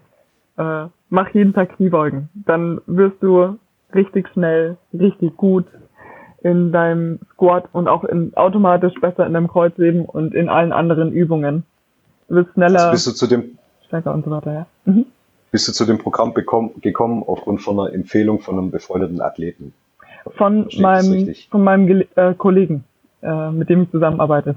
Okay, weil also das hätte mich jetzt auch noch am Rande interessiert, wie du überhaupt auf Squad Everyday gekommen mhm. bist, weil also das ist ja jetzt nicht gerade unbedingt äh, der bunte Clown, der äh, komplett durchs Internet geistert. Äh, so ja. ist es ja dann eigentlich. So ist es ja eigentlich dann. So ist es ja dann eigentlich auch nicht, ja, dass man über ja. kurz oder lang dann mal bei Squad Everyday landet. Ja. Äh, äh, Leute mit dem Powerlifting-Fokus, die machen dann mal mit irgendwelchen Shako und äh, Small-Off-Programmen mhm. rum, mhm. die auch sehr sehr hochfrequent sind ähm, mhm. und dich da auch so ziemlich ans Limit bringen. Mhm. Ähm, aber ja, eben, hätte mich jetzt gewundert, wo hast du jetzt äh, äh, den Impuls zu, zu Squat Everyday? Vor allem, du musst ja dann auch irgendwie ja so ein, so ein Buy-in kreieren. Also, was sagt dir jemand, auf, aufgrund dahin du sagst, okay, das, äh, da, da bringe ich jetzt dann das nötige Commitment irgendwie mit, um mhm. da äh, das dann auch durchzuziehen, weil du musst ja dann auch drauf vertrauen. Das ja, ja das, das, was man dann ja auch unterschätzt, ja? weil ähm, ja. Fürsprecher im Internet zu finden, das kriege ich für ein Programm. Das ist kein Problem. Mm. Also zu einem mm. Programm im Buch oder sonst wo äh, findest du immer Fürsprecher. Ist ja ganz klar, da hat mhm. jeder seine Lobby. Ähm, aber was ist dann immer der Punkt, der für dich der entscheidende ist, zu sagen, okay, give it a try, ich probiere das. Ähm, ja. Äh, ja, was ist, was ist der entscheidende Impuls? Und wenn es dann ein befreundeter, ja, kompetenter Kollege ist oder so, dann ist das schon mal viel wert. Ja. ja. Also das ist, ich, grundsätzlich höre ich wirklich nur auf Menschen, von denen ich sehr viel halte. Und Flo ist so jemand, ich finde Flo ist ein wahnsinnig kompetenter Coach, Trainer, Mensch, allgemein einfach ein wahnsinnig toller Mensch. Und wenn, wenn Flo mir sagt, Lea, probier Squat Everyday, du wirst wieder besser. Dann ja, ging er davon aus, dass es für dich speziell das Richtige sein wird oder hat er es aufgrund seiner eigenen ja, Erfahrung, er, dass er, er sagt, hey, das war für mich gut, für dich wird es auch gut sein oder mhm. wenn er dich halt kennt? Also es, mhm, es war für, für ihn gut, es war für ein paar von seinen Klienten okay. gut, er hat damit schon gute Erfahrungen okay. gemacht und er kennt mich ja auch. Also er, er wusste ja, wie ich, wie ich ungefähr trainiere, mhm. wie viel ich aushalte und so weiter. Okay. Genau. Also, Dann hatte er aber auch schon das nötige Hintergrundwissen für die richtigen Startimpulse, dass du da nicht von Anfang an irgendwie in die falsche Richtung dich manövriert hättest. Also er hat mir den Impuls gegeben, so Lea, probier mal Squat Everyday. Er hat mir auch gesagt, wie es funktioniert. Er hat dieses äh, klassische ähm, zu einem One-Rep-Max hocharbeiten, ja. hat er mir erklärt. Ich habe mich aber dann selber nochmal informiert und habe dann eben auch verschiedene Programme für Squat Everyday ähm, gefunden und ähm, für mich dann umgesetzt. Genau. Okay. Aber er hat mir den Impuls gegeben. Okay, wird es jetzt für, Interess jetzt für genau. interessierte genau. Zuhörerinnen und Zuhörer sagen, äh, besorgt euch, besorgt euch die Lektüre von, von Matthew Perryman oder was wäre jetzt so die, die Primärquelle? Weil klar, ich habe es ich hab's in meinem Buch auch gecovert, äh, ziemlich ausführlich mit allen mhm. unterschiedlichen Einflüssen, aber mhm. geht ja noch immer um weiterführende Lektüre, mhm. wo es noch ein bisschen mehr ins Detail geht, weil manche Sachen willst du dann darüber hinaus noch verstehen. Mhm. mhm. Also der ihr kennt ihn vielleicht, äh, Johannes ja, Queller. kennt ihn nicht.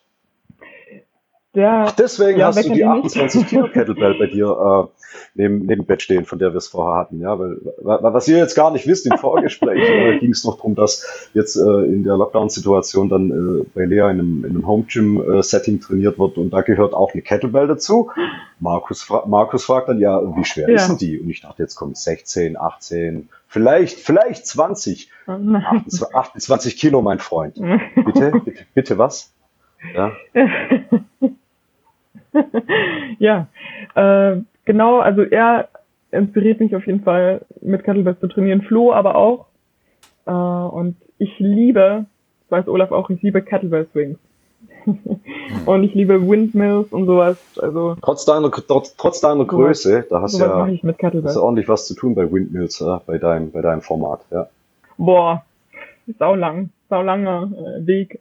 Ja, allein schon deine langen Arme, bis die ausgestreckt sind, ja, allein schon der, der, der, der Balanceakt als solches, also einer wie ich mit so, Ja. mit so, mit so T-Rex, äh, Armen, ja, die sehr kurz eigentlich sind, super fürs Bankdrücken, ähm, ist es, ist es ein bisschen vorteilhafter natürlich.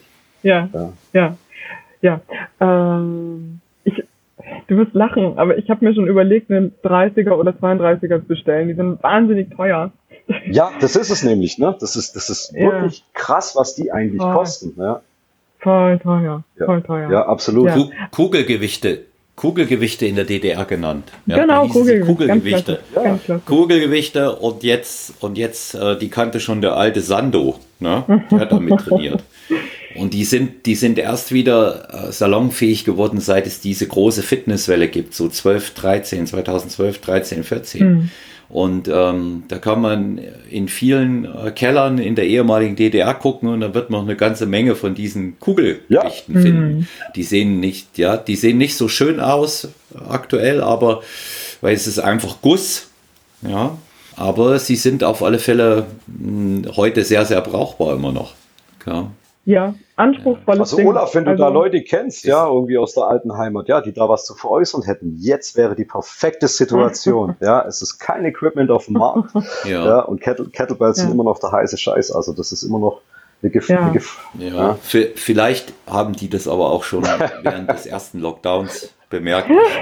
Ich, ich, ich, ver, ich, vermute, ich, vermute, ich vermute das fast. Ja. Ja, glaube ich auch. Ähm, wir, wir, biegen, wir biegen auf die Zielgerade ein. Yeah. Ich merke, wir könnten hier ohne Probleme noch viel länger miteinander sprechen. Hm, Vielleicht meine Anregung, wir treffen uns nochmal zu einer zweiten Episode. Bitte. Weil das, was wir ganz am Anfang besprochen haben, auch in der Tiefe über das Training und was da natürlich auch für mentale Grundlagen sind, halte ich ebenso für ebenso wichtig wie über Trainingssysteme und das, was wir ausprobiert haben, sich zu unterhalten. Denn das ist ja auch das, was unsere Zuhörerinnen und Zuhörer hier wissen wollen. Wie funktioniert das in der Praxis? Hm. Ja, wie, wie, wie, wird es, wie wird es umgesetzt? Ich kann jeden Trainingsplan hoch und runter beten, also die Programme, die dahinter stehen, aber letztendlich ist entscheidend, was macht das ganz konkret mit dem Athleten, der Athletin, was passiert im Training und Hm. ich freue mich auf jeden Fall, dass ihr Gast wart. Kurze Frage in die Runde. Seid ihr für eine zweite Episode dabei? Lea? Ja, Fall. Markus, du? Ich, ich habe ich, ich hab noch nicht mal die Hälfte von meinem Zettel, der vor mir liegt, Ja, abgefeiert. dann, also dann, bleibt, dann, dann, dann bleibt, uns da, bleibt uns da gar nichts weiter übrig. herzlich, herzlich gerne. Ich würde jetzt nur noch ganz, entschuldige Olaf, ich würde nur noch zum Schluss Lea Mhm. auch noch fragen wollen, Gerne. wo, wo geht jetzt eigentlich die Reise hin? Was ist jetzt, okay, klar, natürlich, du hast jetzt noch eine lange Karriere vor dir, aber wo geht jetzt mal die Reise konkret hin? Willst du doch mal in Powerlifting äh, einsteigen, um mal irgendwie einen Wettkampf gemacht zu Mhm. haben? Äh, wo, was ist das Ding? Ne? Du bist breit aufgestellt, du hast multiple Fähigkeiten und, und, und bringst viel mit, aber ja, warum nicht schon mal irgendwie doch mal irgendwie mal was mal auf den Punkt bringen mit einer ähm, ja, expliziten Leistung oder Mhm. so. Und klar, mache ich ein bisschen Werbung fürs Powerlifting natürlich. ähm, Ja, also ich habe im Powerlifting an sich für Competitions oder so jetzt nicht so, so ein großes einen Drive da anzutreten. Äh, deswegen okay. eine, eine Competition kommt für mich nicht in Frage. Mm, Aber wo geht die Reise hin? Also für mich, wie vorhin auch schon angesprochen mit dem Spr äh, Sprinten, geht's jetzt auch sehr krass wieder in eine athletische Richtung. Und äh, es geht so in die Richtung, dass ich dieses Training 50-50 Prozent ausgleicht. Also athletisches Training, Sprinttraining, äh, Weitsprungtraining und mhm, mhm, ähm, Schnelligkeitstraining, olympisches Gewichtheben, äh, dass sich das ausgleicht mit diesem schweren Powerlifting-Training. Ja, also in diese Richtung. Ich sehe dich im, ich sehe dich im CrossFit. Ich, ich sehe dich im CrossFit, ja. Du bist da, ja. Ja. Ja. ja. Also ich, CrossFit an sich, ich habe mich noch überhaupt nicht viel mit diesem Thema CrossFit auseinandergesetzt, aber das Bauchgefühl zu CrossFit ist nicht so so gut. Ich glaube, weil ähm, ja, das ist eine Image-Sache. Ja, das genau. ist halt einfach, das, das ist ein Stempel. CrossFit ist ein Stempel, Exakt. aber wem sage ich das? Du bist Veganerin. Also was erzähle ich was von, von, ja. von Stempel und Vorurteilen. Ne? Ja. Wobei, wenn du als Veganerin zum CrossFit und gehst, das ist natürlich, da kommt im Prinzip äh, Topf zu Deckel. Da ja, das ist, genau. da, da bist du, da bist du die, die neue Inspiration für eine ganze Generation. Ja, wenn, da, wenn das, wenn das, wenn das zusammenkommt, weil du verkörperst das ja letztendlich auch mit deinem Aussehen und vor allen Dingen mit deinem Auftreten. Aber Thema, Thema CrossFit, da ist die Folge mit dem Flo ganz interessant, die aktuell heute am 11.11. .11. online gegangen ist. Und ähm, da unterhalten wir uns auch über seine Anfänge damals beim Munich Health Sports Club. Mhm. Und ich, äh, der Flo konnte sich auch an viele Sachen noch erinnern, unter anderem an den Satz von mir, Flo, was du da machst, ist kein Training. als, es, als es um CrossFit ging. Ich habe dann so im Hintergrund gedacht, oh mein Gott, warst du böse, ja, in dem Moment. Aber äh, er ist ja dann zum Powerlifting danach gekommen. Er hat ja dann äh, die, die Bücher von Riptor, äh, hatte ich ihm ähm, ausgeliehen und hat wahnsinnig gebildet. Lea hat es schon erwähnt. Also äh, hört einfach auch äh, den Podcast von ihm, die Podcast-Episode der hat wirklich auch Ahnung und ist mhm. äh, auch noch sehr jung, ist auch erst 29. Und ähm, da, da muss man einfach mal sagen, ähm, dass er auch über CrossFit gesagt hat, zum Ausbilden war es gut. Ja. Hey Leute, das ist nicht die schlechteste Aber Schule, absolut nicht. Ne? Also ich habe mich da nee, frei von nee, jeglicher nee, Wertung, was vor ein paar Jahren bei mir auch noch eher vorherrschend war. Ja. ja. Ja. Du, du, du hast halt Fähigkeiten in verschiedenen Bereichen, genau. so ohne sind die nicht, ja. Und jetzt muss man mal gucken, die Top-Crossfitter, die sehen nun auch nicht gerade schlecht aus, ja. Also das sind jetzt, das sind jetzt nicht die Muskelberge, aber die, die haben halt funktional echt was hey, drauf. Genau, ja. ja. Hey, komm mal, guck dir da die, die, die Spitzenleute an oder so. Die könnten, easy könntest du die für die Physikklasse ja. vorbereiten. Ja. Absolut. Also, ja, also absolut. wenn du die, wenn du die mal absolut. rasieren würdest, anständig die Leute und in den Slip reinpacken, auf jeden Fall, auf jeden Fall. Ja. Ja, und das ist bei denen ein Nebenprodukt ihres genau. Lifestyles und ihres Trainings. Ja, ja. also andere ackern auf sowas 20 ja. Jahre lang hin, um die, die Form eines guten Crossfitters zu haben. Und bei den ambitionierten Leuten ist das einfach ja. so ein Nebenprodukt. Das ist wie ein, wie ein, wie ein Bodenturner oder, mhm. oder ein, ein Turner ein Ring einfach auch geil aussieht, mit einem erstrebenswerten Körper. Aber das läuft halt bei ihm nebenher. Ja. Ja, und, und, genau. ja, und wir armen Schlümpfe, wir ackern uns da künstlich dann an, an Gewichten ein ab, um das irgendwie auch äh, zu, zu erreichen. Und bei denen, ja, das ist halt ein Teil vom Ganzen. Ja. Und das finde ich auch so, so reizvoll an diesen, an diesen Sportarten. Oder mitunter finde ich das auch so reizvoll. Am, am Springen und am Sprinten, weil du baust einfach eine Muskulatur auf, die du nur für diese Sportart brauchst. Und ähm, die hast du dann, sieht aber trotzdem geil aus. hm. Ja, finde ich wahnsinnig reizvoll. Ja. Wahnsinn. Ja, aber Lea, es wird ja. der Zeitpunkt Wahnsinn. kommen, wo du dich spezifizieren möchtest. Ja, du, du, du, du feierst jetzt im Prinzip, ja, oder du gießt jetzt dein Fundament in alle Richtungen und dann siehst du ja auch, was dir dann besonders liegt. Das ist ja dann immer auch so eine Mischung aus, was kann ich und was bereitet mir Freude, was bereitet mir Spaß. Ja, also, oder ja, nicht Spaß, sondern eher Freude. Und ähm, irgendwann willst du das aber auch mal auf den Punkt bringen. Ja. Und ähm, die Entscheidung muss er ja noch nicht jetzt treffen, aber einfach sich schon mal so ein bisschen mit den Gedanken vertraut machen, so hey, wenn ich es jetzt mal zu Buche bringen möchte, mich mit anderen zu messen, ich bringe was mit, jetzt will ich mal mhm. sehen, kann ich besser sein als mhm. andere.